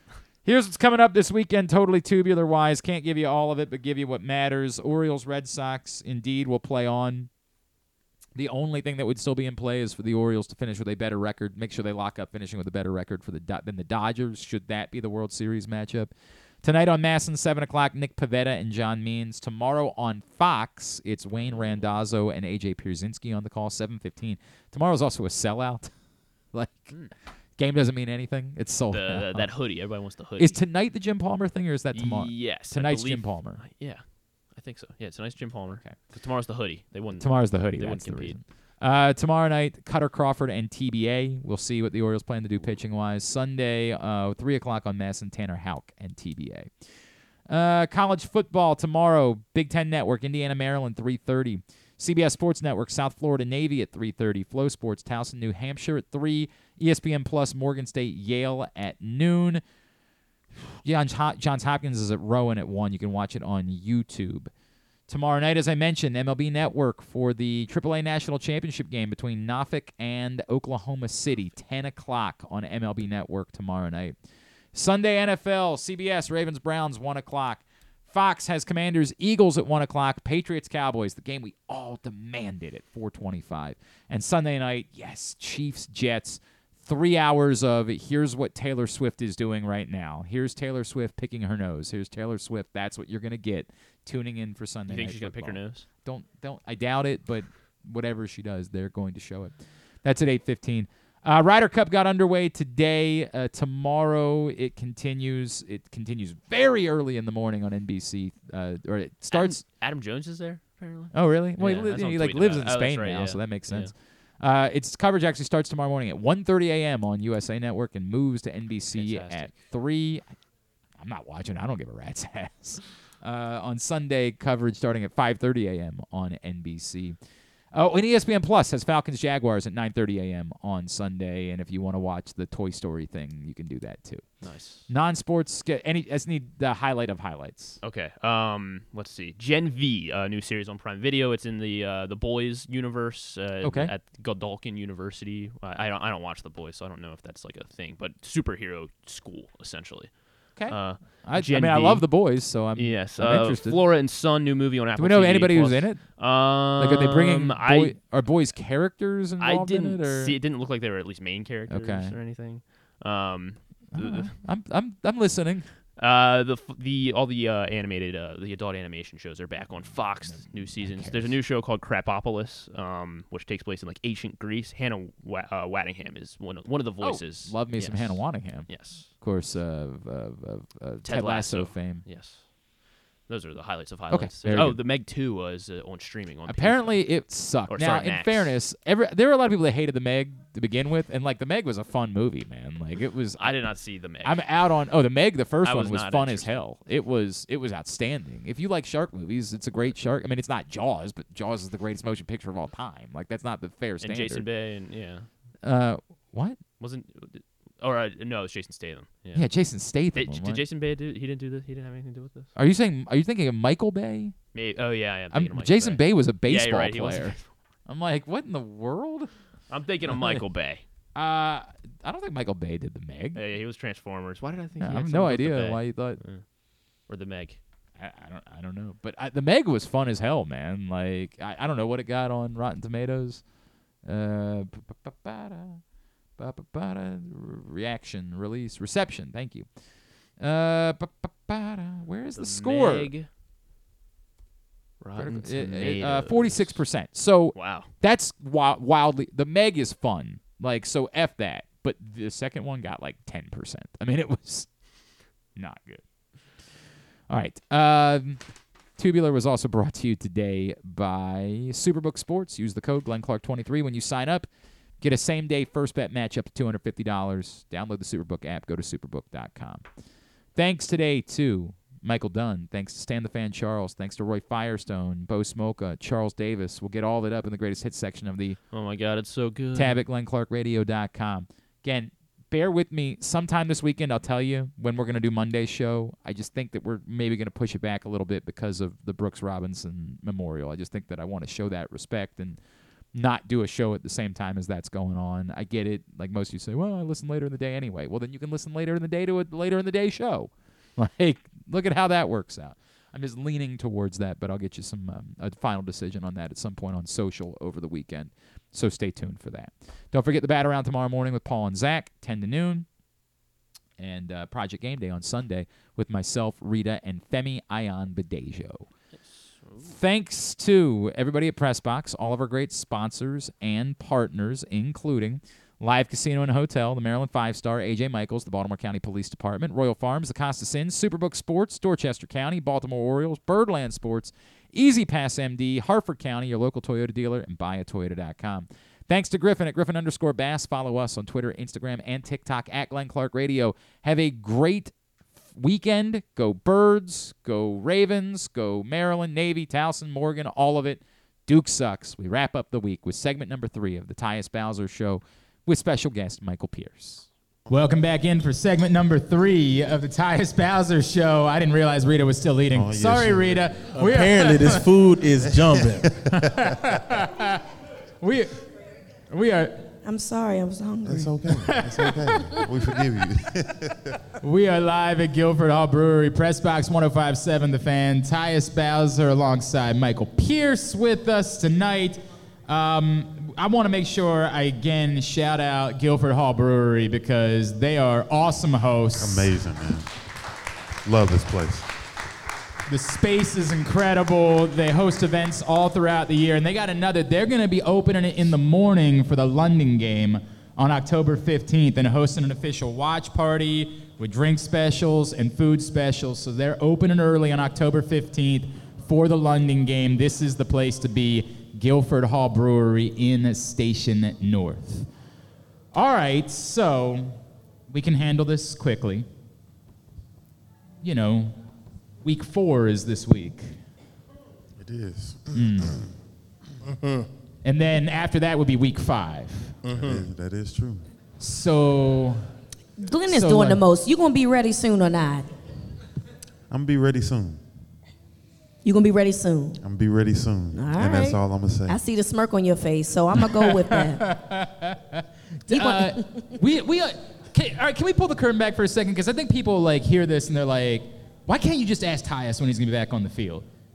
That's not the way it works. Don't work like, that way. There are policies within the team, and we don't talk about injuries, and that's the way that things go. And they got and, HIPAA laws and all of all that stuff. Uh-huh, one hundred percent, right? So that's the reason why if you turn in, like, why won't you just t- ask Tyus to say when he's going to be on the field? Well, we can't do that. That's the way that it goes. You can ask. He ain't going to tell you. Yeah, I mean, absolutely. He's just going to say, you have to wait and see. A few people I, did that after the game. It's like, you going to be back? Uh, well, I'm like, I'm going to be back when I be back. You know? Mind your business. Exactly. Mind your business. Just How are you business. feeling is the way that we we can ask that. How yeah. are you feeling? I'm feeling good. I'm feeling good. Uh, it's coming along really well.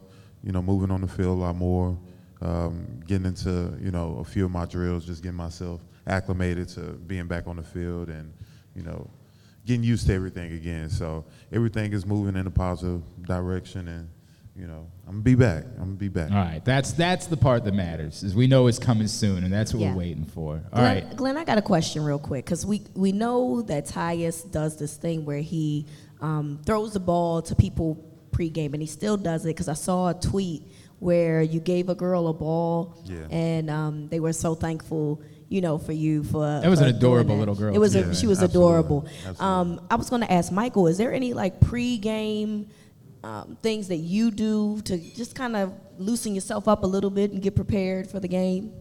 Um, not a lot. Uh, I tend to listen to, like, jazz music. Really? Yeah. Okay. Um, Who's your me, favorite jazz artist? My favorite jazz artist, I would say Bonnie James. Okay. But I can go deeper than that, like Miles Davis, Maynard Ferguson. Yeah, I can okay. go on and on. But yeah, I, I'm deep into jazz. Okay. So. We might, you know what? We might have to start calling Mike Uncle Clean. We might have might to have start. To, might have to. No, um, for me, it's just more so like calming myself down. So I always wake up like crazy early on game days, like five o'clock for like no reason. I take melatonin to try to sleep in, but for whatever reason, I can't. So, um. No, it's just more so like getting to the stadium, obviously doing activation stuff with our staff, but um, just really trying to calm myself down and just kind of relax. Uh, I know everybody likes to hear football players say, oh, I got to get myself riled up. That's the easy part for me. Once the, you know, the pads come on and all that stuff, I'm ready to go. But more so just trying to keep myself in a steady state up until it's time to get on the field. So um, that's probably atypical, but um, that kind of keeps me even keel. And I don't even think that, because didn't Michael Jordan listen to, like, Kenny Lattimore, Kenny Lattimore or yeah, something? Right? So, I mean, listen, you know, hey. I'm not going to sound Michael Jordan, but that is interesting to know. Because you're better, right? So, uh, uh, I want to tell everybody, Grade eight's Memorabilia has this amazing event coming up. It is on October fifteenth. They are hosting a private screening and brunch for the Taylor Swift Eras Tour film. And I know, Tyus, you're going to be the first in line. Absolutely. Uh, when it comes out. It's at Horizon Cinemas Aberdeen, and your ticket includes admission to the screening, plus a delectable catered brunch, complimentary glam sessions, popcorn beverages, exciting giveaways, and much more. And it all benefits the Susan G. Komen Foundation. Find out more, facebook.com slash Grade eight's Memorabilia and grade eight's memorabilia dot com. I bring it up because Um, It was a pretty big story in football this weekend that Taylor Swift attended a game. Yeah. Took over the internet. Are you are either, like, I joke about it, but are you at all into, like, are you, do you, like, ever listen to Taylor Swift at all? No. Okay. The only, the last time I listened to Taylor Swift was when uh, Coach Harv's daughter was in the weight room working out. Really? And it was her birthday. So they kind of just they let her have they let her have the, they let her have control of the uh, of the music.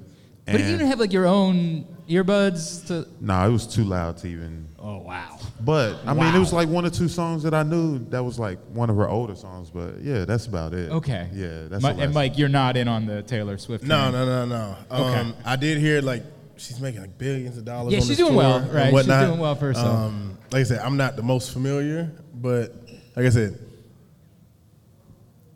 I understand her greatness, so okay, all I'll right, just leave it at that. That's a nice way of saying it. And and and hat tip, Travis Kelce, do your thing, right? Like I think we can all hey, say that. Yeah. My he, question he is, there's a catch. You could have any one celebrity be your guest at a future home game, right? Sit in the box, be there as your guest. Who would you want that to be? Hang yeah. out afterwards. And why is it Beyonce? Mm. I don't know. Is that a, you talking to me? Either both of you. I want to give. You can go first. Go ahead. Uh, I was gonna say that might be a trick question for you. But, uh, I ain't answer right. that. But I bet not. You if That's you like, said Beyonce, your wife would be completely yeah, fine. My wife would probably have a blast sitting next to her, so that, that'll work out all right for me. Celebrity guest. I mean, I'll probably say like my celebrity crush is Zazie Beetz.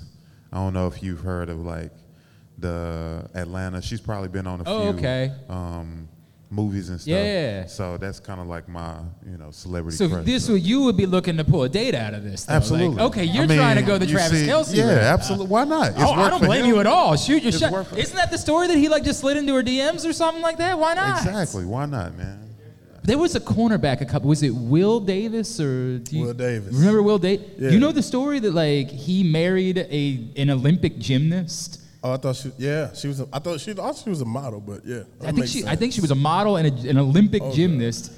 And I was asking him about it, and he was like, "Yeah, I just hit her up on Instagram one day, just like slid wow. in." That's wild. And and she's a British Olympic gymnast, and he ended up marrying her. Like happens all the time, right? Like, didn't that uh, guy from the Texans marry Simone Biles? And like, yeah. she oh yeah, up. Right? And yep. she D M'd him, I think. So. Yep. Yo, it's the I world mean, we live in. I'm just waiting. I'm just waiting for, for that. You're waiting D M to get to the D M. On. Yeah, You're I'm waiting. just waiting. So you would like the D M from this young lady, so then you can invite her to the game. The unfortunate thing, I think she is in a relationship. Ah. So, but ah. you know, it is what it is. It is what it is. But mm. yeah. yeah, yeah, yeah, yeah, yeah. All right. So, Mike, we know it's not going to be that you're looking for a date out of this. Certainly we understand. Not. No. Um, I like to say two people. One, because we love her, Snow Aguilera. Like I love her music. That's okay. Tough. So if I could hear her sing after the game, that'd be that'd dope. be cool. That'd but, be real um, cool.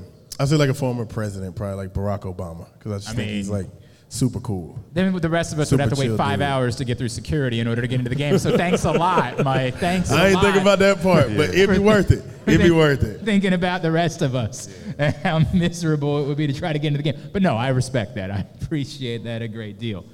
Um, speaking of celebrities, let's just say hypothetically, for, for no reason at all, Kim Kardashian were to be at a Ravens game later this season. No reason why that might be the case, right? Like, no reason whatsoever. Why Why Kim Kardashian? I don't even know, right? I'm just throwing out a name, like, okay. uh-huh. just just Kim maybe. Kardashian. At a Ravens game? At a Ravens game, right? Like, out of all teams, the Ravens. I know there's thirty-two teams, and I'm saying she would come to a Ravens game. Okay. I like to state on the record, I don't know anything. I don't know anything. I don't, I mean, that's I'm right, asking questions now, so that's why, you know, I don't know nothing.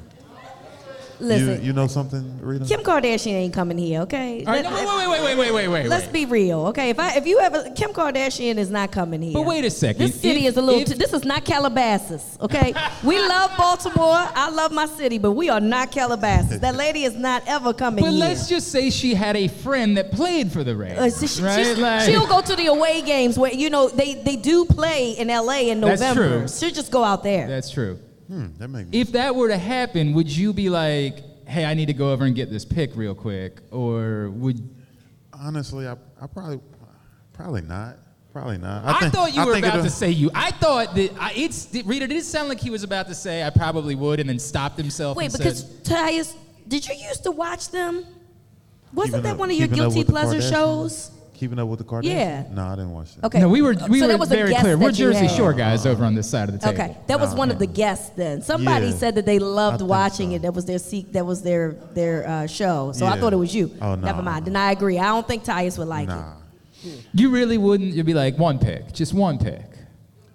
I mean, we've had other celebrities in there, but I mean, I never really just like, Not a, yo, let me get a pick. You know? All right, all right, Mike. What about you? Would you, if just hypothetically, Kim Kardashian were to be at a Ravens game this season for no reason at all? Uh, No, I'm all right. I'm all right. I'm a country boy from Alabama, bro. I don't do all that. Uh, you know what I mean? I'm not on that wave. Oh, but that'll man. be dope if you. If that would certainly be If she cool. wanted to roll yeah. through, right? Yeah. But yeah. I'm interested to figure out whom she would be. Uh, Mike, do you really not we, know? We like all our, are, I guess. I would like to hear you say it. Okay, I just realized that you are really good at this, bro. You are really good at dodging this. That was well done. He legitimately had me convinced. He had no, no idea what we were talking about. Can I ask this? Can you guys talk about that in, like, in the locker room? Can you guys be like, or bro, like, uh, or like make like pick on guys yeah, like when you, they're dating somebody that you know that is kind of high profile or something? I really don't know if that's true or not. No, I'm just generally so, speaking. Like if it was, it, right. it, let's hypothetically say like if it if it was someone in the locker room that was dating someone, or even if it was nonsense. Known, yeah. do y'all like get to pick on this person or like, oh, I, I heard you was hanging out with, or for instance, when they was at the Drake concert, heard you was hanging out with Drake. Mm, yeah, he's famous. Do you get to do you guys do stuff like that? I mean.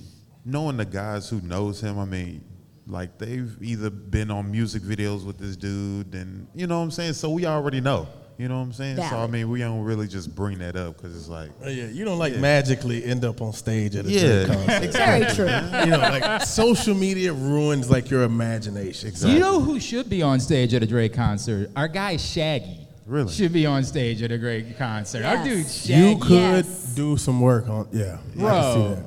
This guy is as legit as it gets. And yeah. shout out to him, too, because I, I, I looked at that video for about ten minutes. Like, did they really bring?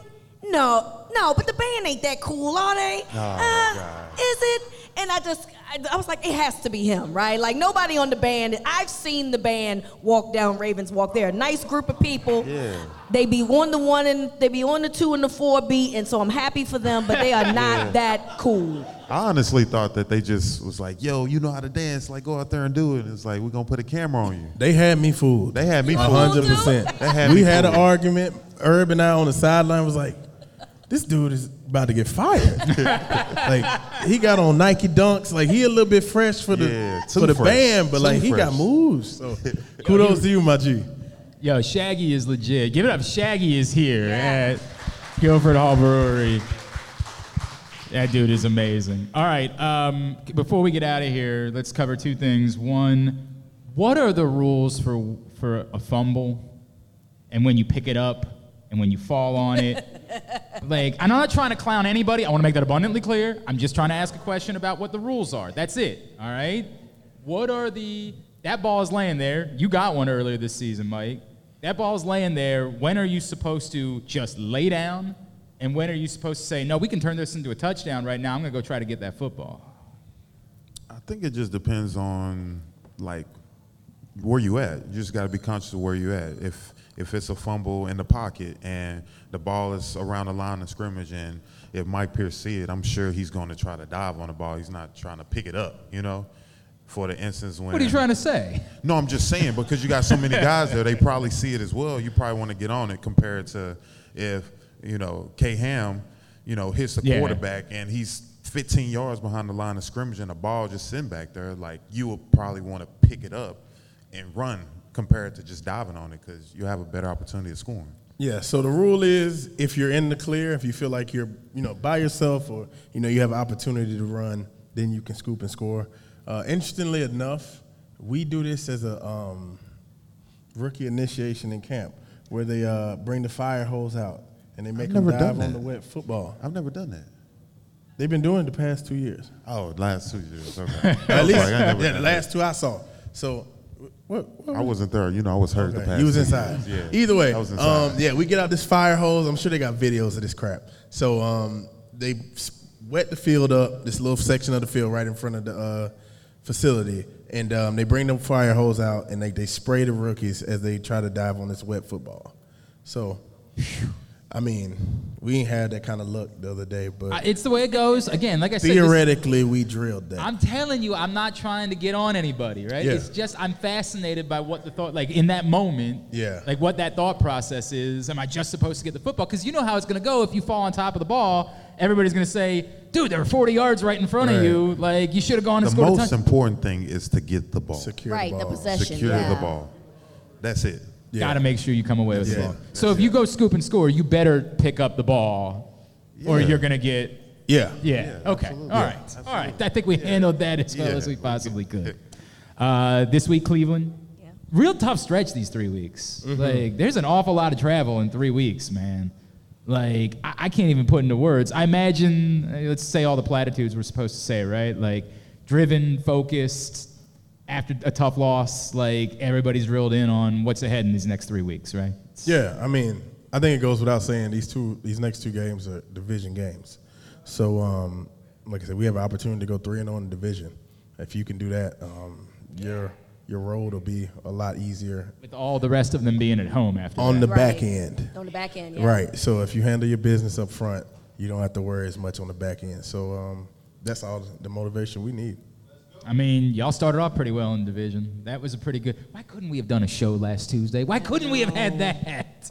Just to have that so, jubilation, man. I mean, it could have been that way this week, you know? I know. I know. That's the way it goes. Yeah. And then uh, let's talk about Za'Darius real quick because as we talked about it before, right. like I know he meant a lot to you guys when you guys were, were first getting your feet wet, um, seeing him on Sunday, the career that he has carved out for himself. After moving, like, there's a joke for years that, like, once you moved on from Baltimore, nobody finds a lot of success, right? Like, that dude has found an ungodly amount of success in this league. Um, what is it going to mean to see Za'Darius? Uh, it's going to be awesome. Uh, Za'Darius is a fellow Alabamian. So, um, like I said, I came in a year after him, and I saw him literally take off and then morph into something that I don't think anybody really could have foreseen, like, to that height. Uh, just being a premier pass rusher in this league. So, um, now I'm super happy for him. I got to play him, and he was in uh, Green Bay.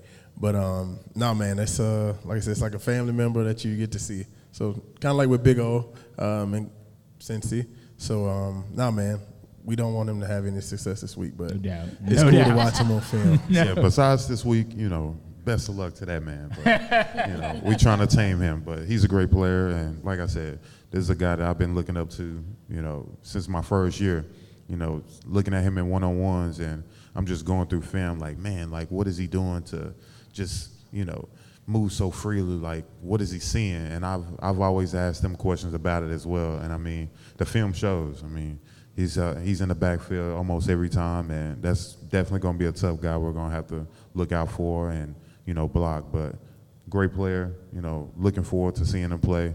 Um, Not expecting too much this week, but, uh, you know, any other time besides this week, right. you know, I'm always supporting that guy. May he lose by one hundred points. Absolutely. There we go. Indeed. There we go. I don't think we can say anything else about that.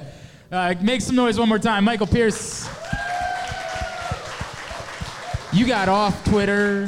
You're still on Instagram, though, right? Yeah, I'm still on Instagram. Give Mike a follow there. I want to I want to remind everybody, Glenn Clark twenty-three is the code, superbook dot com, or download the Superbook app. When you do, you will get a same-day first bet match up to two hundred fifty dollars, win or lose. Glenn Clark twenty-three at Superbook. Tyus, uh, I hope the next time. Oh, we're back together next Tuesday. Next Tuesday. Right back here at Guilford Hall Brewery. Yeah. I need I'm to see everybody here, too. Every single person. It's not that many people here, so I know I know exactly who's in here. uh, we will be back here Tuesday, October second for October third? third. October third is the date next Tuesday for the next Tyus Bowser show. Pressboxonline.com slash Bowser to find out more. Rita, love you. Love Tyus, you, love you, brother. Appreciate love you as well, you. Man. Thank you, everybody who came out tonight. This has been the Tyus Bowser show.